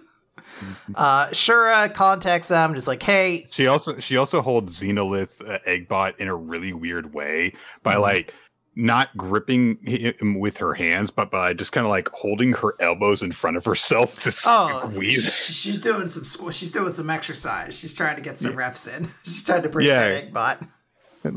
When I become another, when I become an adult hero female character, this will be a really good pose for me to practice. Yeah, the muscle mommy fetishists will go wild for this. Uh, it'll be a cover page. Uh, sure, contacts like, hey, you guys stay out of this. We're gonna handle all this. Uh, but boom, suddenly the radar lights up. The entire Imperial fleet is coming at them and is targeting them with their lasers like shit. Or even like Prince Shura's vessel, like, oh, they must be controlled by AI. Like, this is really bad. Uh, evasive maneuvers, but they don't have time. However, boom, Eden Zero flies in front, activates their shield, protects everybody, works out great for everybody. Um, Shiki's like, hey, we've got you covered, everybody in battle positions. And the standout from all of this is Valkyrie, the Sword of Eden's is ready to fight. Now, Nick, in the previous universe, Homura was the Swords of Eden.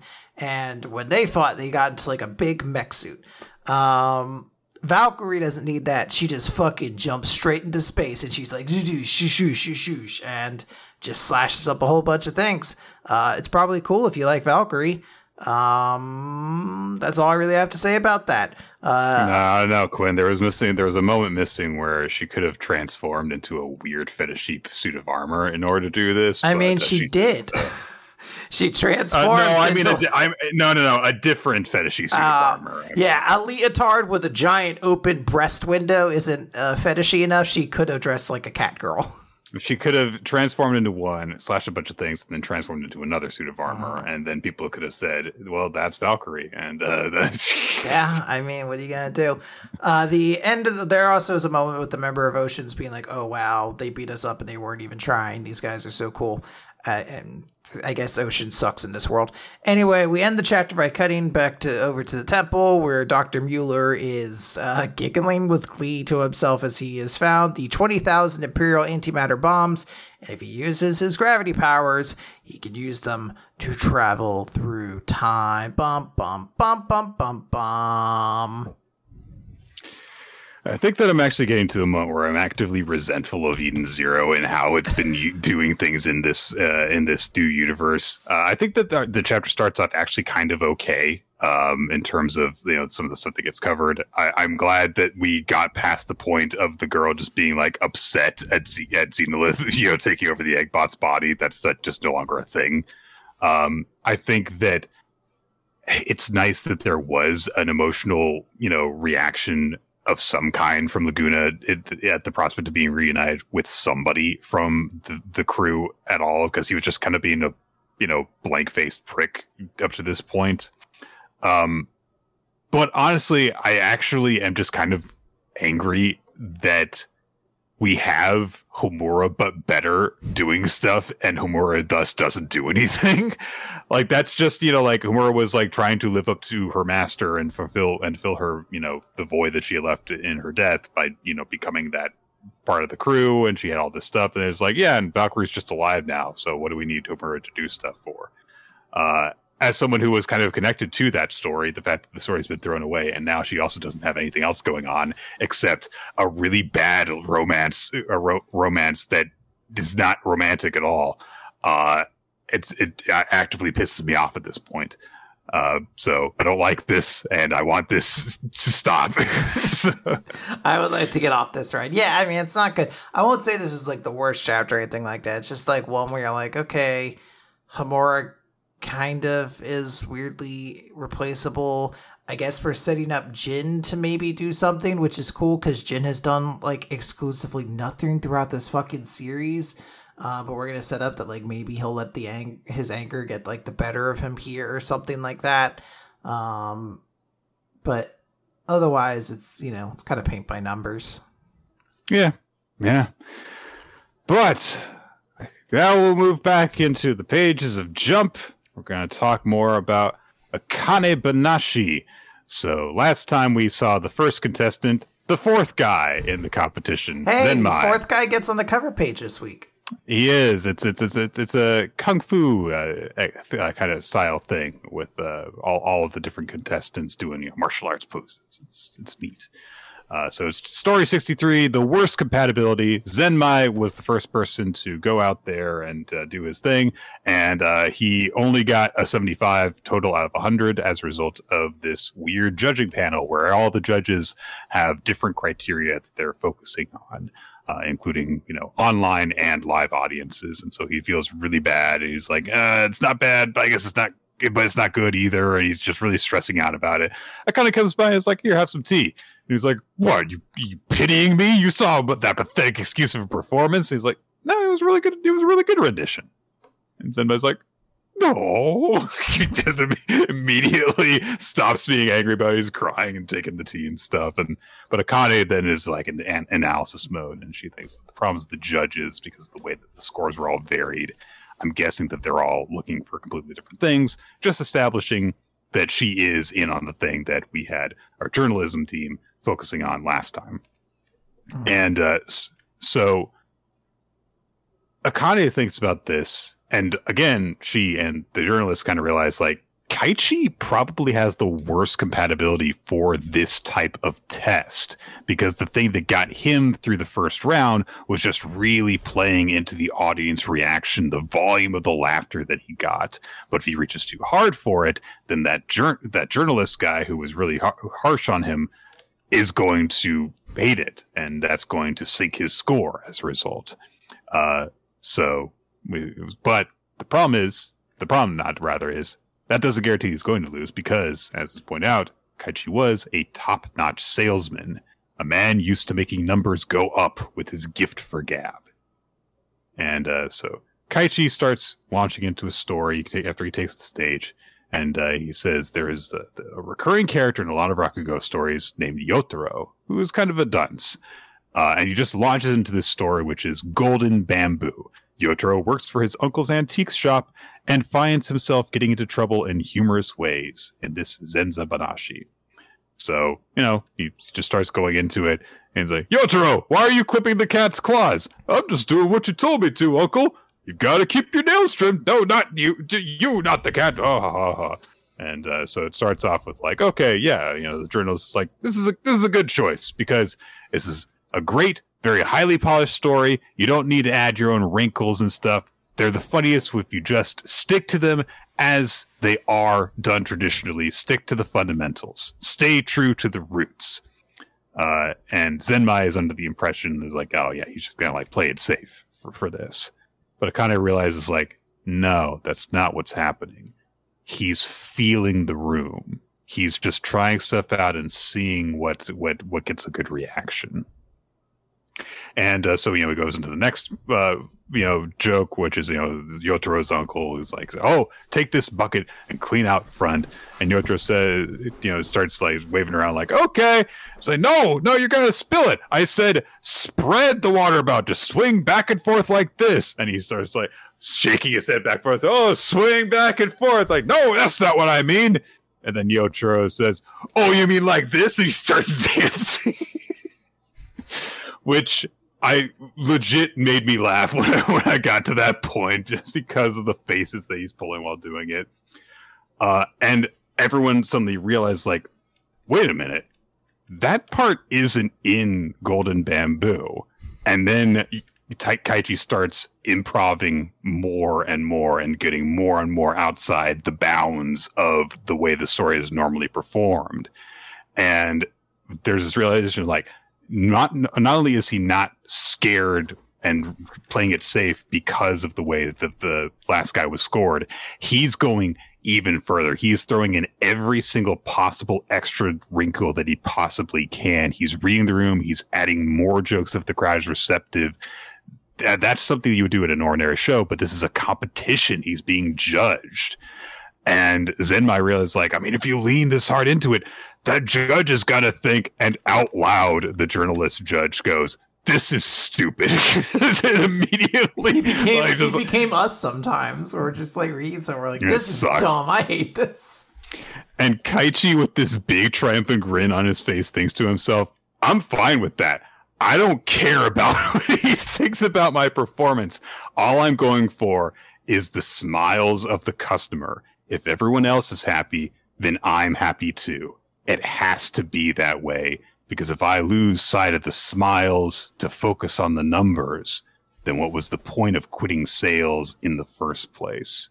And we start to get a little bit of a flashback to when Kaichi was, you know, he was working in sales and marketing, just a guy in a suit working in an office, had this big trophy for no, being number one in yearly sales not looking too happy about it and looking at a little brochure advertising Isho Arakawa. Uh-huh. Uh it's fucking awesome chapter. Uh, Kaichi is so cool. It's such a funny chapter. I love seeing his personality. The art is so varied and expressive. I love like the two panels back to back give us like 12 different expressions of Kaichi that are all yeah. like very different from each other and like it's it's just really really cool and I love like just Glass Stew being like ah, I hate this this is dumb this I don't like this and I don't care fuck you yeah a fun chapter uh, and uh, I really did like I, I'm I feel like I'm going to enjoy like okay, you know, how is each person going to tackle this big task and make them feel very different from each other. I'm excited. Yeah. Oh, Quinn, it's bu- bu- bu- blue box. Uh, character popularity poll results. Uh, there were close to a hundred fifty thousand votes for characters, and Chinatsu got over half of them. so It is wild. Every single person added up didn't equal how much fucking Chinatsu got. It's Jesus. Chinatsu is, and also Chinatsu is almost is just further from Hina as Hina is from the next person below that. so it's like Chinatsu seventy four thousand, Hina thirty three thousand, Taiki six thousand. yeah, it was a it was it was a real fight for third through fifth place. That was where there was a competition a little bit. Yeah. So oh, and Ayame got fifth place. Somehow Kyo got fourth. I guess. Come on, Kyo, Kyo, Kyo. Kyo. Uh, yeah. Um, just a very, very, very emphatic uh, first place uh, there. It's chapter 102 of Blue Box. It's so beautiful. And uh, it's the morning of January 4th, which means that Taiki is going out and doing the uh, the ski trip with uh, with his teammates. And they're like, "Oh yeah, we're gonna go up to Shigakogen in Nag in Nagano, uh, Nagano, sorry." And uh, and Taiki thinks to himself like, "Chinatsu Senpai is in Nagano right now. I mean, we're gonna be two hours away from each other by train. It's not like we'll run into each other. So, not like I looked it up to." Realize that or anything. Yeah, it's like I've been factoring this in every moment of my day. and I will say, never mind, carry on. Okay. Uh, we go over to uh, Chinatsu's family's place, and and and she's you know like cozied up uh, on on you know on the, on onto the uh, the kotatsu, uh, and uh, you know she says like I'm trying to you know like get up early so that I can shake off being you know lazy around the new year, especially because of course you know like she's going to be going to practice and everything like that. Uh, uh, they establish when the, what the timetable is for them heading back, and uh, you know her mother says like yeah just take it easy until then. she's like yeah yeah okay. Uh, and then her grandfather comes in. It's like, "Hey, want to go smelt fishing with me today? Because the lake's frozen, or we can fish for him there. Remember when we did that when we were little? When you were little, yeah." So Chinatsu's like, "Yeah, okay." And so she's gonna go out fishing with her grandpa. Uh, and then we cut back over to Taiki's group on their trip, uh, and uh, Taiki looks up as they're you know like on, going down the road in, in a bus, and they are entering into Nagano. And he's like, if we were to turn off here, we would be heading for her grandpa's place. And I, no, no, I gotta be, I gotta be patient. Just gotta be patient. Nishida is finally uh, useful. He gives them snacks. Good, good job. No, I don't get. No, fuck this guy. I'm not giving No, him an inch. no, no, no. They're probably the bad, bad kind of chips. He's he's gonna be. He's gonna drop. Like he's gonna be like, "Oop, those snacks make those snacks are making me poop. We can't. We all have to go to the bathroom together." Uh, Chinatsu's family arrives at the lake, and it's utterly covered in ice. We get this big two-page spread of just this, you know, frozen over lake. Uh, it's very pretty. Chinatsu is like kind of like hypnotized by, it, and she steps out onto the lake. Uh, and uh, then uh, we, the, meanwhile, Taiki's team arrives at the place where they're going to start skiing and stuff. And uh, Taiki just kind of is looking around uh, as uh, everyone's kind of like, uh, oh, th- there's a very awful thing that that Haru says, which is because Nishi like belly flops onto the snow. He's like, there could be a stake where you just belly flopped. he's like, well, he's like, that's a horrible thing to say when it's so beautiful. And he's like, oh, take a picture of this cool mountainside. And he's like, oh, I'm gonna let you not to know that I'm kind of in the area. No, no, I shouldn't do that. I'll just, you know, it'll be kind of weird to. I'll, I'll just talk to her at the time we agree to when she gets back. And then he gets a photo from Chinatsu, who couldn't resist sharing the beautiful sight of the lake with Taiki. And since it's just a picture, is like, yeah, I'm at this place called Lake Konami to go smelt fishing. And Taiki thinks for a second as he starts to blush. And he falls behind his group. And he's like, um, I want to take a quick detour if it's okay. Uh, and um, they're like, all right. And uh, Kyo offers to take his bags. Good old Kyo. Yeah. And uh, so they're like, all right, just be careful. And he heads off, runs off, and he's just running. We end on this big two page spread of Taiki running to see if he can find Chinatsu. Like, come on. right? Well, I wanted to say, and I'll say it now. For all the hate I give uh, Nishima, or whatever his name is, bald headed jerk dude who cock blocks every scene, Kyo was a real one right there. He Where was. they were like, "No, we gotta go together," and he's like, "Nah, I'll take your bags. Don't worry about it." he's he was a cool dude right there, and I like that. Uh, he's a real one, and you know what? I think it's okay for him to be fourth. Well, he should be fifth place. Let's be honest. Ayame is a lot cooler, but still, yeah, he he should he should. I understand why he got votes. Um, yeah. So hey, we might get uh, unexpected early meeting between the two of them. Maybe we'll see, Mhm. guys. But let's move on to Cipher Academy now. It's chapter twenty-five of that one. The road to war trophies all starts also starts with a single step. I have that motivational poster on my wall, Good to know. And I also Ah. call myself the Code Emperor sometimes. Code Emperor. Yeah, there's a kind of a weird shot of some of the members of Iroha's class all with like signs that are, I guess, stating their position, but like their future positions, I guess, or like goals to aim for. I don't know. It's a little bit weird. Yeah, I was confused. I guess this is like kind of like where they'll eventually get to. It's really confusing because uh, Iroha is specifically the class leading private. Right. That's given to Goggles Girl. Uh, Right. So I'm assuming these are ambitions or like where they're likely to end up or something. I don't know. I'm not sure exactly what the implication is supposed to be. Iro has gone to meet up with the other class leading privates. He's got a glasses weapon on. Possibly the stupidest looking one yet. It's This is uh, uh, Oboyo's one, isn't it? The, uh, Obero's, Obero's, yes. the the color analyzing ones. Uh, so he's shown up in a, to a meeting with the other leading privates, you know, by a a, a cherry blossom garden, uh, and so the hat one, Kubinashi, uh, is like, "Oh, there you are. Uh, those glasses look good on you." Uh, meanwhile, of course, Kogoe and Toshusai are kind of using them to listen in on everything. And they're like, all right, well, what's going on here? Toshusai specifically says when Kogoe asks, like, didn't you want to like go there too? And she's like, nah, I've got people I don't want to run into. Shut up. Uh, and uh, she says, look, it, it'll be okay. He'll need to be able to withstand face to face, I mean, butt to butt meetings like these. It's Like that was a really forced one. I'm sorry. I really, I so enjoy it because she realized she's like, we could never do face to face. Fuck, I have one way at two for the day. Butt to butt meetings like this. Uh, but she also says like they've got a matchmaker Uh oh. I think we may have lost Nick for a second there. and see Junko Ikusu comes up and she's got a bottle that is labeled CH3OH. And immediately Iroha's like, methanol? Don't you go blind if you drink that? And Junko, to be clear, is staggering around like she is drunk.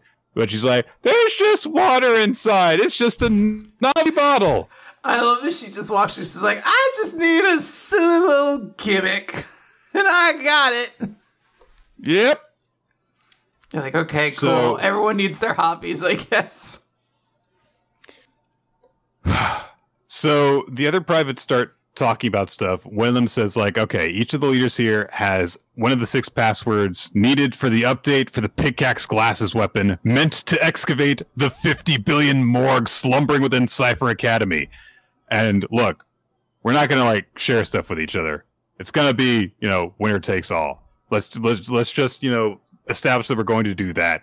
We're going to do a battle, and I move that we enact a class versus class code battle. And uh, the teacher's like, okay. By the way, the Academy will never acknowledge the existence of those crypto assets. So let's make this an official code battle meant to decide the leader of the class leaders, the grade wide leader. And since there aren't any second or third years, the grade wide leader is basically the Academy General. So there's no other years in this school, I guess. Well, I guess Okay. it's a new school, so they've only gotten a first year of students, basically. Or the other two classes died horribly. That also could be true. Uh, so essentially, they're like, yeah, I mean, if you win this, then you might as well just call yourself Code Emperor, basically. So, uh, yeah. So, Ik- Junko puts down her bottle and says, like, okay, so uh, I'll consider all this stuff, and we get like big proper introductions to the other five leading privates. And as it turns out, each of the classes has like a specialty of some kind, some of which are like okay one of them is for information scrambling. All right the the the other end of like code breaking stuff. That makes sense. One of them is undercover operations. Yep.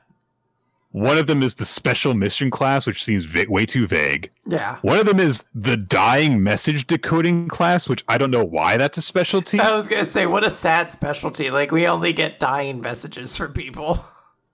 and invalides yonakyu guisu is the leader of the telepathy class The, excuse me the fucking yeah, Nick. It's all your favorite food groups: information scrambling, undercover operation, special mission, dying message, and Jinzo.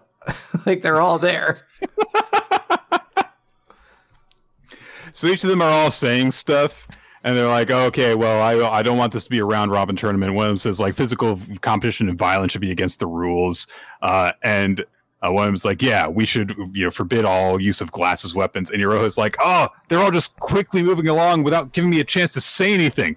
Iroha, one of the girls said, "No comment." When it was her turn to talk, calm down. It's okay.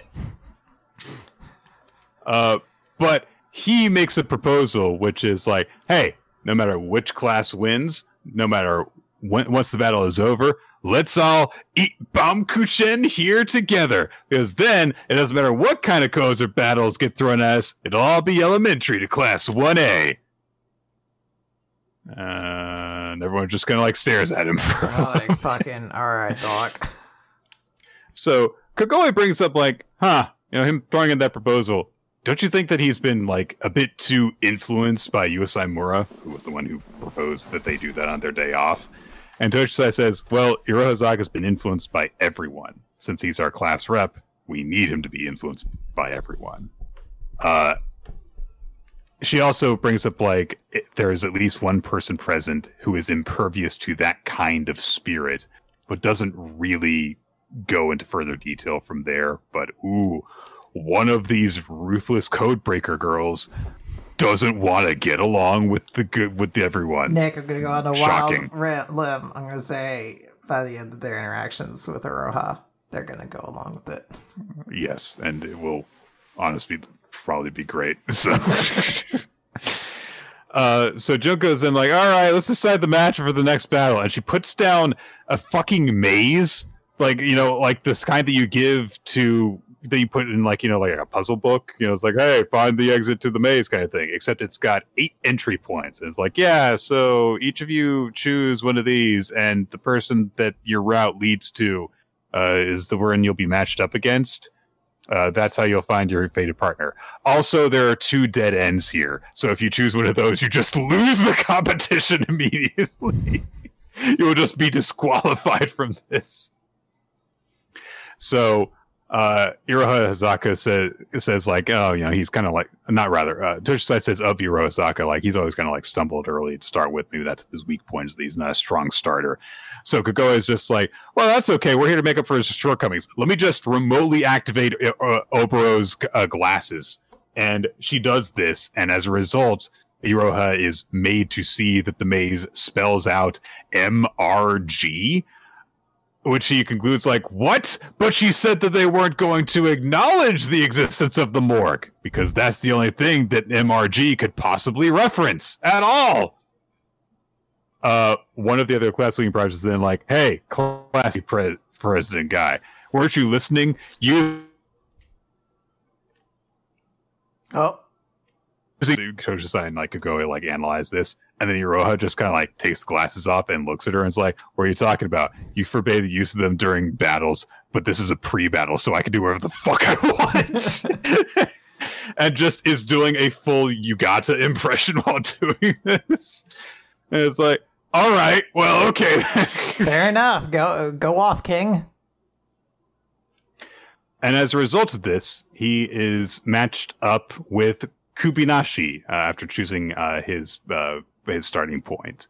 So uh, Toshusai and Kogoe have a little bit of a peanut gallery uh, analysis of this. Kogoe says, "I don't think this is really a happy result because something happened between Class E's leader and Omamura, right? So does that mean she's the person you don't want to run into?" Toshusai and Toshusai's like, "That would be." Rikyu Kiito-san from Class B. She's the type of person I can't stand. This person is a different matter. The four of us don't even want to see her face. Uh, but yeah, it's going to be Class A versus Class C, which makes sense. Class C Mhm. is the one that Iroha has had any form of connection to in the build up to this. Uh, I'm sure that probably Class C will be another one that will be a big deal because of the way that Invalidates made her presence known. Uh, but we'll see how this goes. Hey, more students are going to get introduced with their own gimmicks and stuff. Uh, what's very interesting to me is uh, we got like a slight tease of the Class B leader, uh, but they're facing a little psychic girl who I feel like is the only Mhm. other character with any kind of the telepathy class girl. So I feel like I'm like they can't get rid of Invalidate us use uh, Yusanagi or whatever her name is. Uh, so I don't know. It's interesting. Uh, I think this was generally a good time. There's some setup for some stuff. Oh, it's a little silly. Yeah. Nick. Yo, let's talk about something new, Nick. you you mean a new sexorcist? Let's talk about New Sexorcist, Chapter 3. Now, Chapter Nick, three. Of course, the Sexorcist line said in jest. This series as chaste as they've come. I said as much last week when I was like, well, this series may seem to be about sex, but it's not just shoving boobs and butts into our faces the whole time. Absolutely. And I haven't finished this chapter, but I will be slowly sipping water, validating my opinion as we go through. It's chapter three, forgetting beam. Uh, so hey, our our our our, our Yo- Yoshida, that's his name, is going about his day, and You don't like, need to remember "Oh, his name. No, I said that I should help out people who are possessed by spirits, but I called out to someone who's possessed by a spirit yesterday, and she looked disgusted at me, so I didn't do anything, and now she's dead, like my dad. he doesn't say that she's dead, but it would be wild if he was just like, I saw someone who needed help and I got scared, so I didn't help her and she's dead. Anyways. I guess she'd keep trying because this person's also possessed by spirits. Excuse me. Do you? Are you okay? Are you all right? Do you, do you not feel good because there's a spirit haunting you and that makes you feel bad? Are you okay? And uh, the girl that he's called out to is like, "I'm fine." Wait, can you see this thing?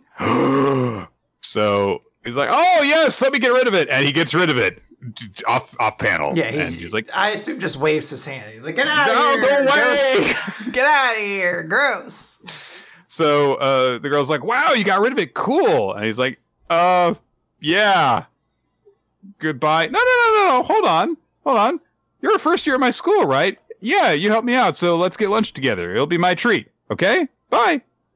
Uh, and Nue uh, is has witnessed this somehow, and she's like, "Gakuro, it's here, the flowing start of your youth." And he's like, "No, no, no, that's not what's happening." And Nue says, like, oh, come on, you know, I'm going to just consider every word that comes out of your mouth a sense with a sense of giddiness. So come on, go, go, go date her and stuff, whatever it is you mortals do and all that. Uh, and, but she's like, oh no, she was just really nice. I can't assume that is like, no, it sounds like you're already interested in her. How do you glean that? I don't understand how you how you think that he's interested in her. He's just like, no, I'm not worthy of hanging out with her.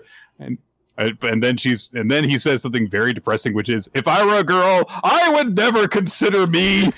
I was like, holy shit, this is fucking humiliating to listen to. like, I think Ninja said this in our Discord. He's like, you can't make a character who thinks he sucks and then the audience agrees with him. Like, this is a bad plan. Because I was like, yeah, I don't know anyone who would want to date this kid either. He sucks so much. And then Nue is just just has to say like, "All right, I won't raise the issue anymore." God, you're sad. It's like, holy shit, get your shit together, dog. Uh, but she also says like, "Hey, I think that you're the kind of person who gets stronger when you have things to protect." Uh, later in the day, hey, He's like, I didn't when my dad was being killed. Yoshida goes to the cafeteria for lunch. The girl shows up like, "Just who are you waiting for? Your girlfriend?" He's like, I get stronger unless they're kind of mean to me or give me a weird vibe, in which case I chicken out and leave them to their fate. That's what happened to my dad. He was like, he was looking at me with desperation, but he also kind of had that I'm disapproving of you look about him, which my dad often looked at me with. He also beat me at Mario Kart earlier today and said I was a scrub. I'm not a scrub, but a scrub definitely would not help his dad when they were dying, so I guess I am a scrub. Can you hold me? So yeah, she's just like really friendly, like, "Hey, well, I gonna get some food. Yeah, hey, let's have some ramen." And they they they they, they start eating together, and she is like, "Oh, I could do this. I need to finish eating around the same time she does." Yeah, my dog, you're thinking way too much about this. Your mind, it's so in your head. He's just like, after this, I'll just thank her for, for eating with me, and that's it. That's all I'll do is just I'll say thank you, senpai, and that'll be it. And then as they're finishing, he she says, "Hey, would you like to start in a cult club together?" He's like, "What? What's happening? She wants to continue associating with me."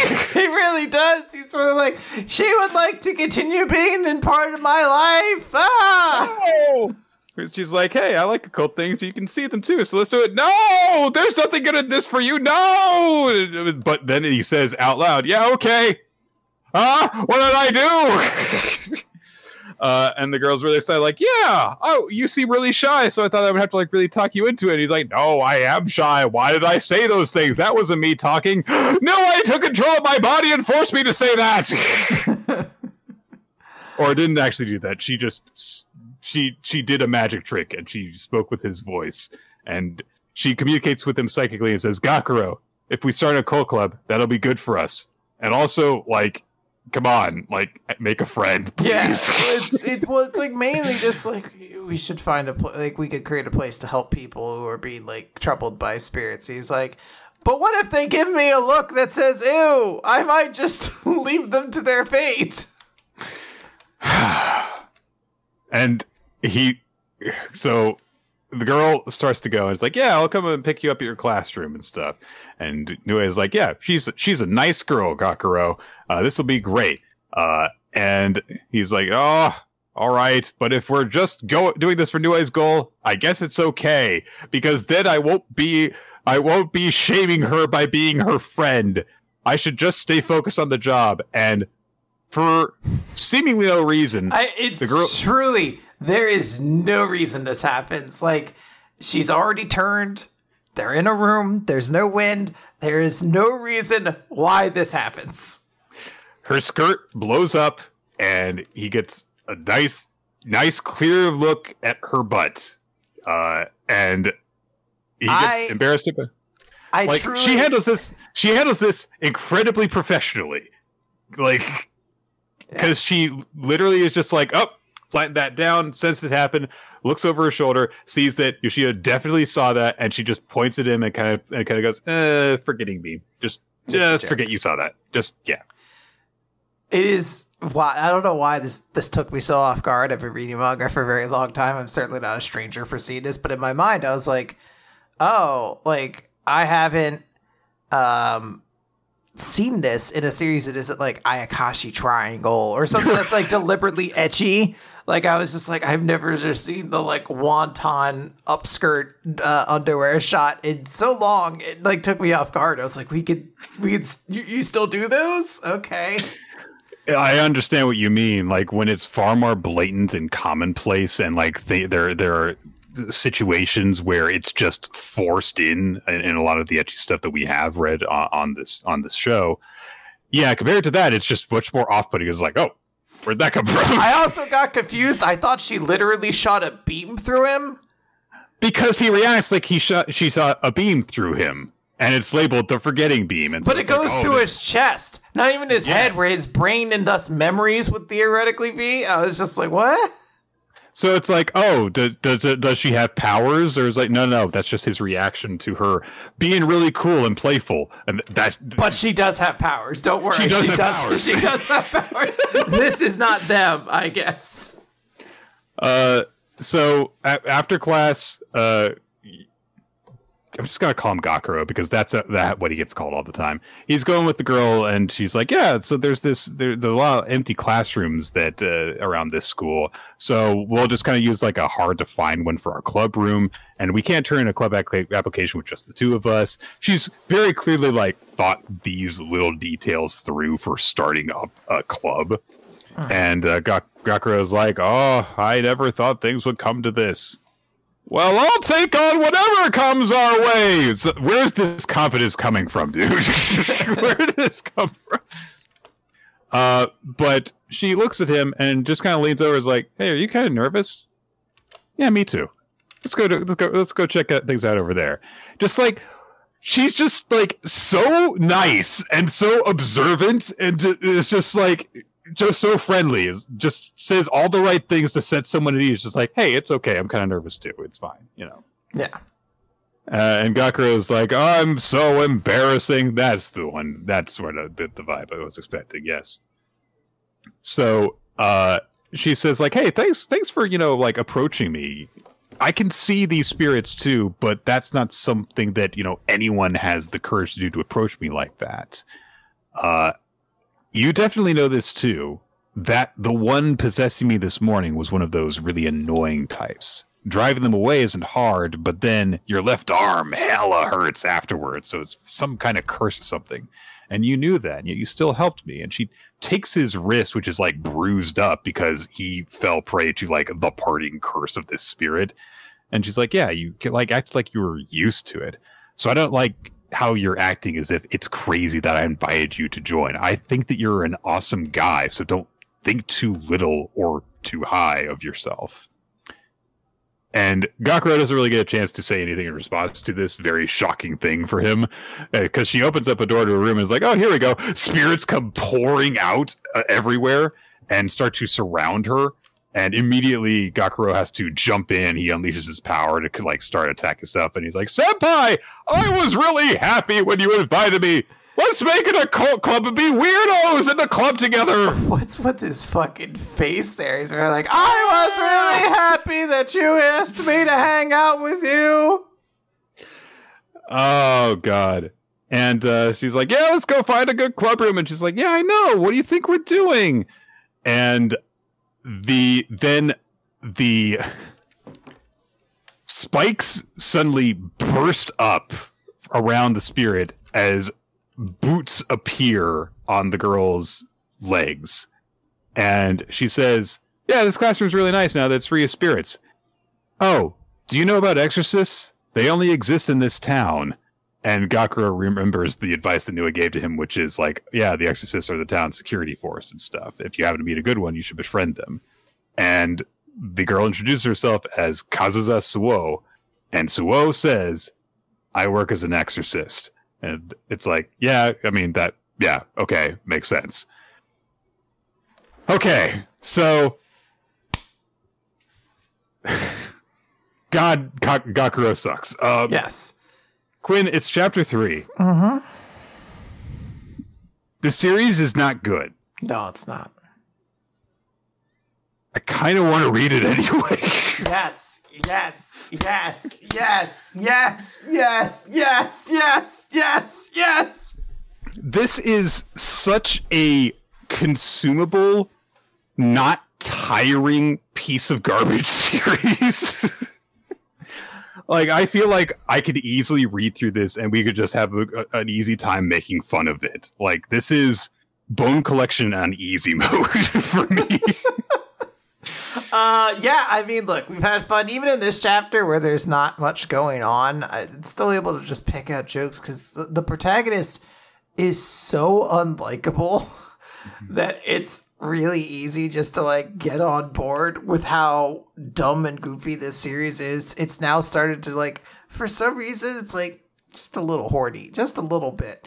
Uh, the art is still a little bit on the rough edge. It just seems like it's gonna be fun. I don't know. I, I, I had so much fun in the last two chapters. Maybe I'm just riding that momentum. What's going to be really weird is uh, when uh, people see Suo hang out with Gakuro, uh, and uh, he has to be like, "Oh, she's my sister, who's not related by blood." He just says that to every girl he's with. He's like, "Ah, this is the lady at the coffee shop I go to. She's my sister, but we're not related by blood." oh God. Uh, all right, let's move on to Tenmaku Cinema, Let's Chapter do- Seven. This. The director's job, chapter seven. Uh, yeah. So uh, after all the location scouting that uh, Hajime and Karai did last time, uh, it's the whole team is heading out this time, and we get a little bit of a flashback just to remind us of like, hey, when Hajime was young, he was sick all the time, and that was why movies meant so much to him. Just like a little bit of a reminder there, which legitimately I had forgotten that detail about him because it had not really been brought up since like the first chapter. Mhm. Uh, Tenmaku, of course, is floating along too, uh, and uh, uh, we established that Tenmaku did not get a lot of sleep because Hajime kept on waking him up to ask for more advice about if he had prepped enough for the shoot. So it's a reversal of when he kept on waking up Hajime in order to play more movies and stuff. We get more into you know the details of like you know when Hajime was was young, he would just you know he would just do some. He would just watch movies to have something to do. It was the only real like outside connection he had and something that he wanted to be a part of. And he's like, this is happening for the first time. I'm shooting a movie. And it's just nice to have that extra meaning added in there of like, hey, this is, you know, just a dopey little student film basically that they're going to be making, but it means a lot to him. It's nice. Mhm. Uh, and you know he's kind of like letting himself soak in the moment through, until his friends call him over and, and stuff. Uh, so they're uh, we get to a point where they're like doing some rehearsals and stuff, and they ask like, "Oh, wait, well, who's going to play the other roles?" Tenmaku asks him this, and Hajime's like, "Yeah, the guys are going to do that while they're also doubling as staff." Uh, so like we're gonna have you know Akitsu, you know he's probably the best suited to like handle audio production because he's in a band. Makes sense Mhm. uh, and he's like commenting on stuff with while he's talking over things with Karai, like, yeah, I can kind of clean up some of the noise later. We might need like a lapel mic and and all this stuff. And uh, she's just like, what are all these terms that you're using? Which, yeah, if you're not familiar with it, then I imagine a high school student would be like, what is the what is this black magic of audio editing? Yeah, what do you mean about?" the noise? The talking? No, we need that. Yeah. Uh, the undercut ki- kid, uh, Ryoji, is going to be their grip because yeah, he's Karito he's a- Prime. he's a he puts together Gundam little toys, and he's he's like, I work on cars. I'm, I'm, I'm, a triple threat. and uh, he's a handyman. He's a, he's a handy guy, so he's like, yeah, I can build anything. And uh, as for actually like prepping on their the actor's appearance, that's going to be the third guy, bowl cut kid, uh, Shino, who uh, has two older sisters who are big into like makeup and fashion and stuff, and he would always kind of like do makeup with them when he was a kid, so he's got a lot of hands on experience doing that kind of thing. It's like, all right, fair enough. Mm. Uh, so hey, the the other kids have jobs, and I'll ha- I'll be able to distinguish them from one another in that regard at least. Yeah, handyman guy, volume guy, uh, makeup guy. volume. Guy. Yeah, volume guy was probably the worst way I could describe that character, but there he is. Uh, so they they're also talking over certain stuff. Hajime is like, "Hey, so we need to get at least this much done because Karai's going to be even busier once we get to summer vacation." Uh, so Ryo's just like, "Oh, so we're going to go to the beach now on a weekday," and then they're talking about like, "Oh, what are we going to do?" And Hajime says like, "Look, we don't have the time or the budget to go back and forth between the school where we shoot where we're shooting stuff and the beach." So we have to make it look look like this school is by the ocean you know, we'll use a lot of camera tricks and stuff, and we'll add in sound effects during certain scenes to make it look this way. In the live action version of The Promised Neverland, it's very amusing. I was like, oh, right. Other people still have a fond nostalgia for this series. That anime tried to kill it, by the way, that second season, but uh, I don't know anything about the live action version, but they said it was like the live action version, the interior and exterior of the Gracefield house are different buildings, which yeah. is very common, yes. uh, of course. Uh, so yeah, what we'll do is we'll do all this stuff, and they'll just kind of like make the audience make the connection. They're like, "Oh, the school is by the ocean." Then Karai kind of like calls Hajime uh, attention over and is like, "Hey, I'm, I'm ready to begin." So Hajime calls the crew together and he just says like hey look we've only got about two months until the deadline for this contest. This is the first day that we're shooting. So thanks for doing this. And then the guys all get like yeah. And he's like okay here we go. Action. And uh they we established that like everyone's like very well equipped for this stuff. They've got multiple cameras for that are going between like you know essentially everyone who's not involved in acting in a scene are going to have multiple angles for stuff and as a result of doing this they'll have more angles to work with, more footage to work with, uh, just so that they have as much as possible to do. Also, they've scouted stuff out in order to make sure that no students will come into this the shooting while they're doing stuff because they're just doing it in the school. Uh, and there's you know a, a, quick moment where they like you know they shoot uh, you know Karai delivering a line and then they're like okay let me try this and they they like immediately put the the what they recorded on a tablet and Hajime is immediately like oh my camera work is garbage. I should have gone for this instead. Let me try this instead. And then they're like all right yeah this is better. Uh but then as they're doing that like an alarm that Hajime has set up goes off. It's a proximity alarm which I guess he had prepared because the custodian comes by, so they've got to hide, and then they've got to you know shoot around all this stuff that is happening. And Tenmaku's just watching all these kids making their first film together, and he's like, "This is great. This is you know this is awesome." Uh, and uh, they we established that they were able to finish all of the school shots. We just kind of like skip ahead through this moment, uh, and then there is a moment where Karai is thinking about something, and then Hajime kind of just like mumbles out loud really quietly, oh, "It's not enough." And everyone's like, "What was that? Nothing. No, no. Look, I it's so it's so it's difficult as enough as is for us to shoot this stuff. I can't. We can't go any further. Uh, so it's fine." And then Tenmaku, you know, just invisibly just grabs him, like shakes his head to make it look like he's not satisfied. And Karai comes over and she says, "You wanted to add a shot, didn't you?" And is like, but we are not prepared, and I'm not good enough for this. And Karai's like, it doesn't matter. You should do it. It's your your you're a director. Your job as a director is to insist on your vision. And we cut to uh, the morning as people are coming to class, and they have stolen the custodian's cart to use as a makeshift dolly so that they can get this some sort of action panning shot uh, for for something that uh, Hajime wants to do. That's where we end, uh, is with uh, Ryota like pushing him while he's got the camera ready uh, uh, for this like sliding shot. I love this. This is such a great chapter. It's just the the spirit of like guerrilla filmmaking. You're a student film. You're just going to like everything's piecemeal, everything you're doing, like you're shooting around a janitor cleaning because you're like, we're not actually supposed to. We're not allowed here. to be here. uh, and just a great moment of him being like, "There's another shot I want to do," and getting the encouragement to being like, "If there's a shot you want to do, you should do it," and be like.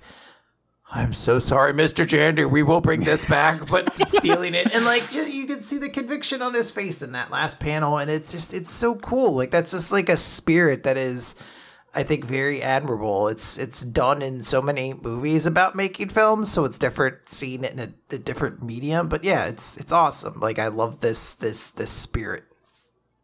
It's really really nice. It's it just hits like this chapter for me really hit the the elements of these are amateur filmmakers for Mhm. me where you know like yes they've got all this stuff and they've done a really good job of preparing stuff but they also like have no idea what they're doing because they're doing it for the first time uh, and so they're just like doing everything that they possibly can all together and and it's this you know transition from Hajime being the guy who watches the movie to the guy who makes them and the guy who watches the movies hates the movie the, the guy who's making them is making lots, lots of really good stuff yeah Yeah, really, really good stuff. Uh, but let's move on to Mashle Magic and Muscles, Chapter 157 Mash Burnedead and the Reformed Rivals.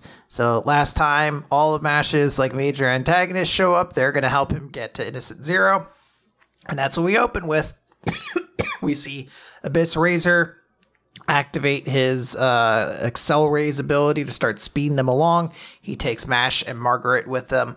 Um, they're doing a bunch of like dashing around. Their speeds like sort of weaving around these darkness beams. One is coming straight towards them though, and then it suddenly pivots, and we see it's because Lord Abel is controlling this Zero's arm. He's like, "Hmm, you are puppeteering my body. I shall kill you first. Before I can do that, the big N appears on his face, and he gets rail cannoned right in the face from Levis. oh Yeah, Levis is just like, you beat me, so you better not lose to him. He's like, all right, well, I don't want to get smacked in the face by that over and over again, so I'm going to shield it, and then I'm going to just kill you. you'll be the first to die Yeah, yeah, it's your turn to die.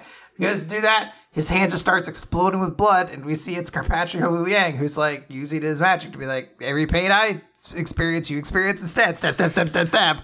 i'm a good guy now this is the magic a good guy uses I'm the hero. And you're like, mm, okay.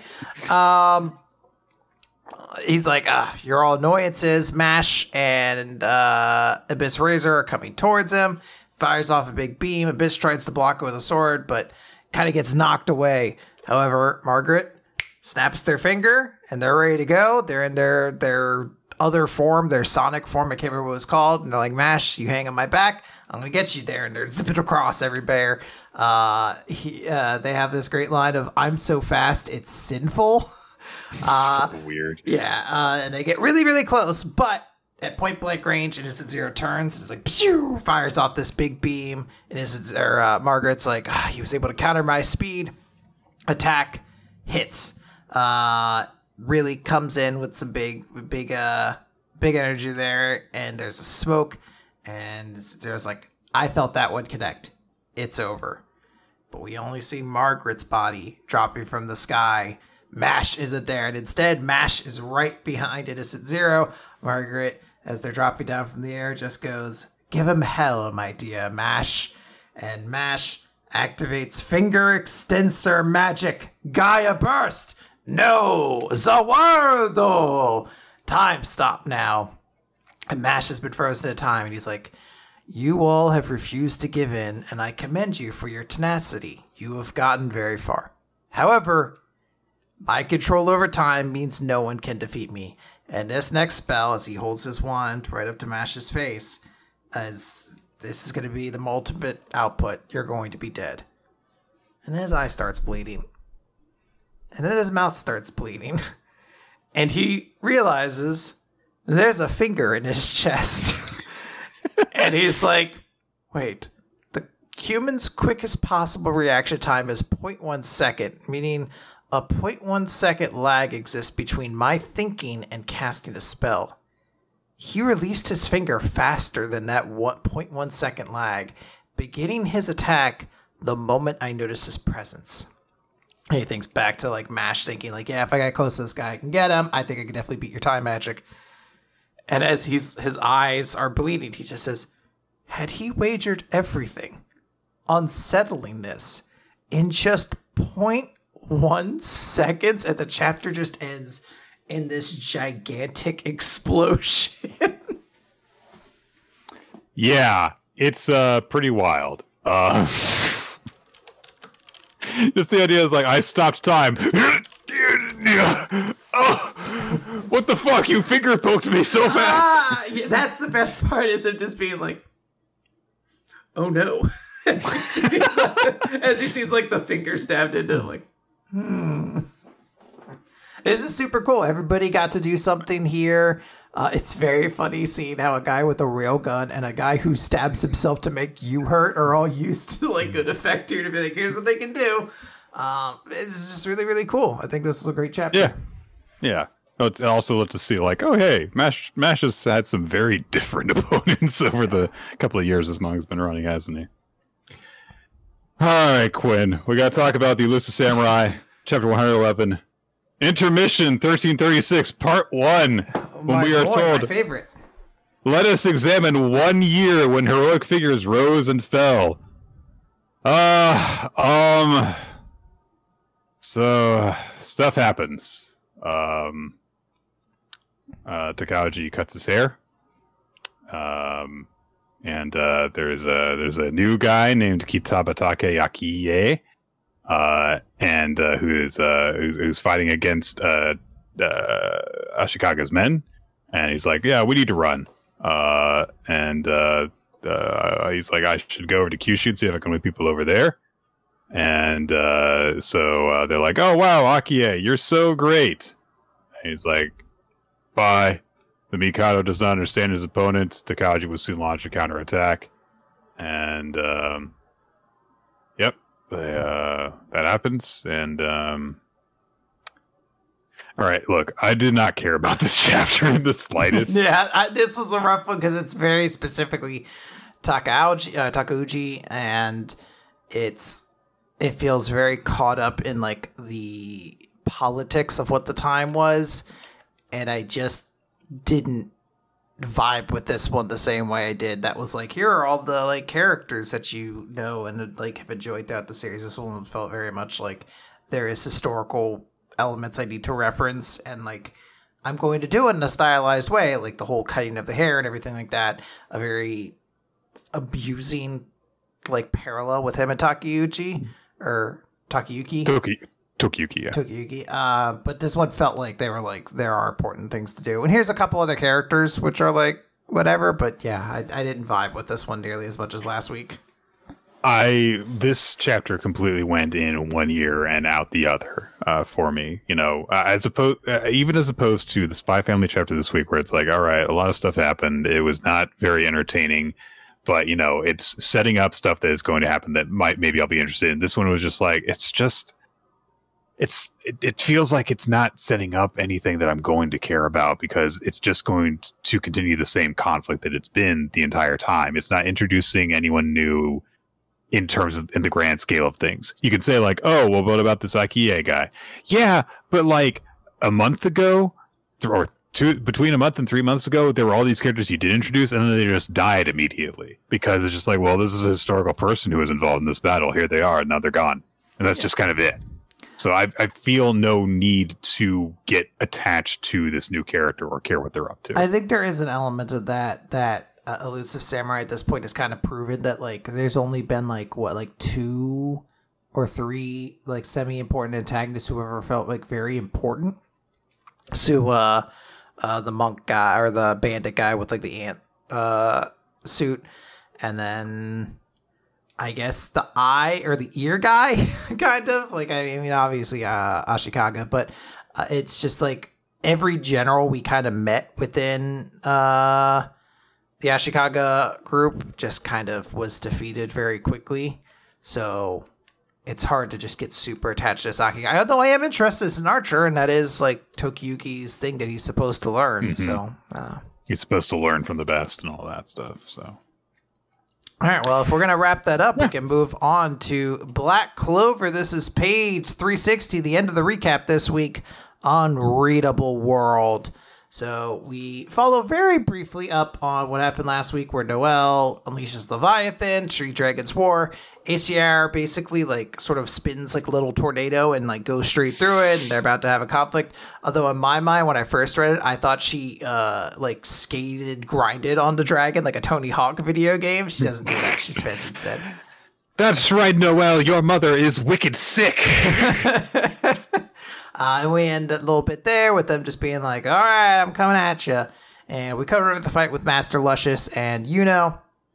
Master Lucius seems to have the upper hand here. Uh, Yuno is able to keep up because of his star magic and wind magic. It can let him keep up with his speed and predictions, but it's not enough. He throws Yuno into a building and he holds out his hand. He's like, This attack will put your soul under my control. But there's a big light, and Yuno has created the wind spirit creation magic, the spirit of Notos, a giant shield. It blocks the attack. And Master Lucius is like, What is that spell? Wait, he's faster? This this isn't right. The Yuno who grows up in the Clover Kingdom should not have this kind of power, even if he's burning his life to get it.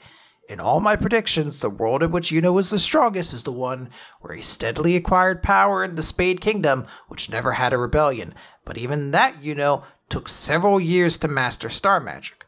However, this Yuno has reached that level in a bit over a year. Wait, no, he's even stronger. And that's not it.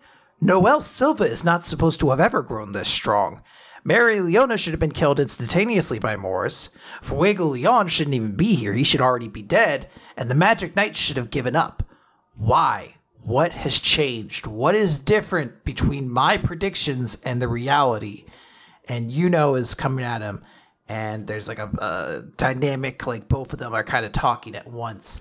Uh, but Yuno is basically thinking how he has always been the one to strike the last blow, and he did it when we fought Lucifero too. He's referring to Asta, and he's like, it's so frustrating. So that's why I keep conquering the me who wasn't good enough. And Master Lucius is like, this you know, this world, its future can't be read. This is the world Asta influenced. And we end the chapter on a big two page spread of Yuno saying, no matter who I'm up against, I'll take them down. And he finishes with a big strike against Lucius. Yeah, this is a cool chapter. Uh, very I mean, the, this the way that it's just kind of paced out with the, with Master Lucius coming to this realization of like this is all this is all that asked the kid's fault. You know that, that things are this way, but the way he you know he goes from not just to go like oh you know he's made you know this strong, but also like you know just hitting on like all these characters that are just you know a little bit different and a little bit stronger because Asta has been influencing them in some way. It does really make our hero out to be like, oh yeah, this is you know the effect this kid has had on the people within this story, uh, and I don't know exactly about like the mechanics of how Lucius is able to you know read all of this in exactly the way that he has, but whatever, it's fine. Yes. Uh, you know, it's it's just nice that he we have this moment of like the, the villain realizes like shit. God, I hate that kid. Fuck, Asta really changed a lot about these years. I do like it. Like, it feels very frustrating. I feel like some people are going to be like, oh, it's another, like, Asta thing. But I think the series has kind of earned it to this point where I don't think we're at the end of the story. It'd be wild if they defeated Master Lucius here and there is all this, like, setup that didn't get paid off. Um, but I do like that he's like, I have predicted everything. Why is this universe not playing out the way I expected it? And it's like, because you never calculated Asta, the magicless kid, into your expectations. Um, although there is like a weirdness, I was like, you never started including him in your predictions when he was helping to fight in the Clover or the Spade Kingdom battle. Like, you should have started including him at that point. Yeah, you should have started having some clues when he when he saved the kingdom for what the third time. Like, After he killed Lucifero, I feel like you should have started putting the kid on your radar. no, no, no, no, no, no, no. This kid's not important. Uh, but very, very good. And I, I do appreciate, I don't know if it's intentional or not, uh, but we're not really playing too much with um, the time magic that Lucius has. And I feel like that's Right. very nice knowing there's another fight against a big evil magic dude who has time magic going on in Mashle. I don't Yeah. think it's intentional, but it, it definitely has been appreciated. I think that there's a bit of restraint being uh, shown uh, because this is only the start of this arc, uh, which is a good move. You don't want to have the villain use all of his tricks uh, right at the beginning. Yep. Good stuff. Uh, that's it. That's all the manga. Yeah. Right. So, Quinn, tell me, what was your favorite this week? And who was your favorite character? chapter is really tough. MVP isn't. It's It is. it's it's Kaichi from Akane-banashi is my character of the week. but chapter of the week is tough. I thought I knew going into this, but I was like, I really liked Undead Unluck. I thought Chainsaw Man was really cool. Uh, Akane Banashi was good, although I just gave that character. Um, but Black Clover was great. Tenmaku Cinema was really, really good. Like I just uh Mashle was really, really cool. I just feel like every series kind of earns it. I think if I just go by what series I seem to really like the most, I might say Tenmaku Cinema, but I really kind of want to give it to Black Clover. Yeah, I, I fully understand where you're coming from. Uh, like there were a lot of really good ones. Like I'm, I've kind of like just sort of like kind of like going through, and there's like five different series that I would feel fine being like, oh yeah, this was the best thing this week. You're absolutely right about it being Kaichi. Like you know, Kaichi makes that chapter, and it's just really, really cool to see a character just be like, nope, this is who I am, and I'm going for it. And it's a really good representation of what he is about. Uh, it's a great, you know, proper introduction to who he is in terms of his style. Uh, my favorite chapter this week, I think I am gonna go with Tenmaku Cinema. Yeah. Uh, it's, but it's, it is like really, really, really. It's like neck and neck and neck and neck and neck for me, uh, for a bunch of really good series. Yeah, uh, I think anything could earn. I, I am, to be very clear, going to give it to Tenmaku Cinema. Um, and the audience, by the way, agreed with us with Kaichi. Uh, the audience picked Chainsaw Man as their chapter of the week, which again, totally get. Also really good. Yeah. Really, really funny. And uh, I think in a different week, it definitely would have been like a strong, strong contender. But this is a really good week of manga, even without One Piece or uh, My Hero. That's okay, guys. There, there will be more polls to be held in the coming weeks.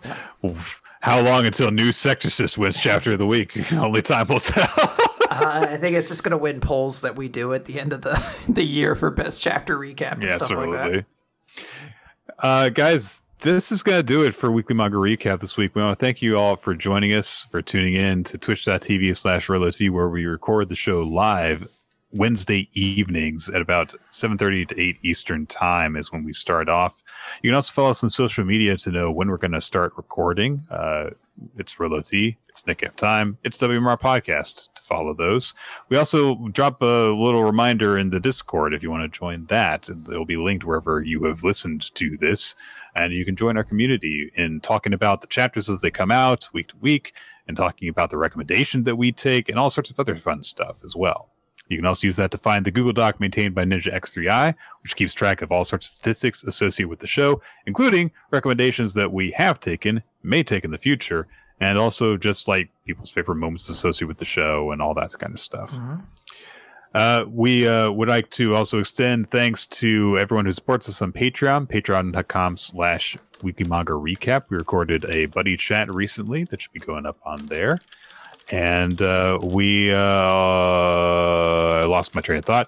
Uh, our video version of the show are posted on youtube.com slash weekly recap. The audio version can be listened generally wherever podcasts can be posted, including Spotify, iTunes, and weeklymangarecap.podbean.com. The video version, the opening sequence is done by Milo Jack Stillitz and Winslow Chitter. Thank you guys for creating that thing for us. And uh, Steve Man occasionally does title cards for the series as well. You can check out his work wherever boobs are allowed to be drawn on the internet by searching for Steve Man Art. And uh, now we come to the time where Nick says what we're going to read next. Mhm. You had a great pick Uh, last time. I did. It was great. It was a great pick that I made. Mhm. Uh, I actually have a manga this time, Ooh. and I've had it ready in my back pocket. In the chamber. That's right. Guys, uh, there has been a series that has been highly recommended. It's gotten a, a number of things, a number of people all saying, like, oh, yeah, you guys should read this on the Google Doc. And uh, as it so happens, uh, it has recently taken the world by storm uh, because it is one of the most uh, hot. It is one of the hottest new anime currently running. It has just debuted uh, this season. It's Oshi no Ko. And. oh. Okay. I know very little about this other than people are talking about it right now. I'll tell you, the first volume is a trip. I've read the first volume. Uh, I'm still, I think only, I think the second volume is about to come out here. So we will uh, dig into that uh, and uh, yeah, join us for that. I'm going to be guys. very curious to hear your thoughts on this one. We'll see how it goes. All right. Uh, good stuff. Well, that is good. Uh, that's gonna do it. Good, good, goodbye. I feel like I had a thought I was gonna say, but I, all right. This is a good pick. This is a good pick. You know what? This is this is like Family Feud when somebody says an answer and you're like, I'm unsure, but good, good pick. Good pick. You gotta you gotta cheer for your team no matter what. Oh dear. Oh dear. What have I done?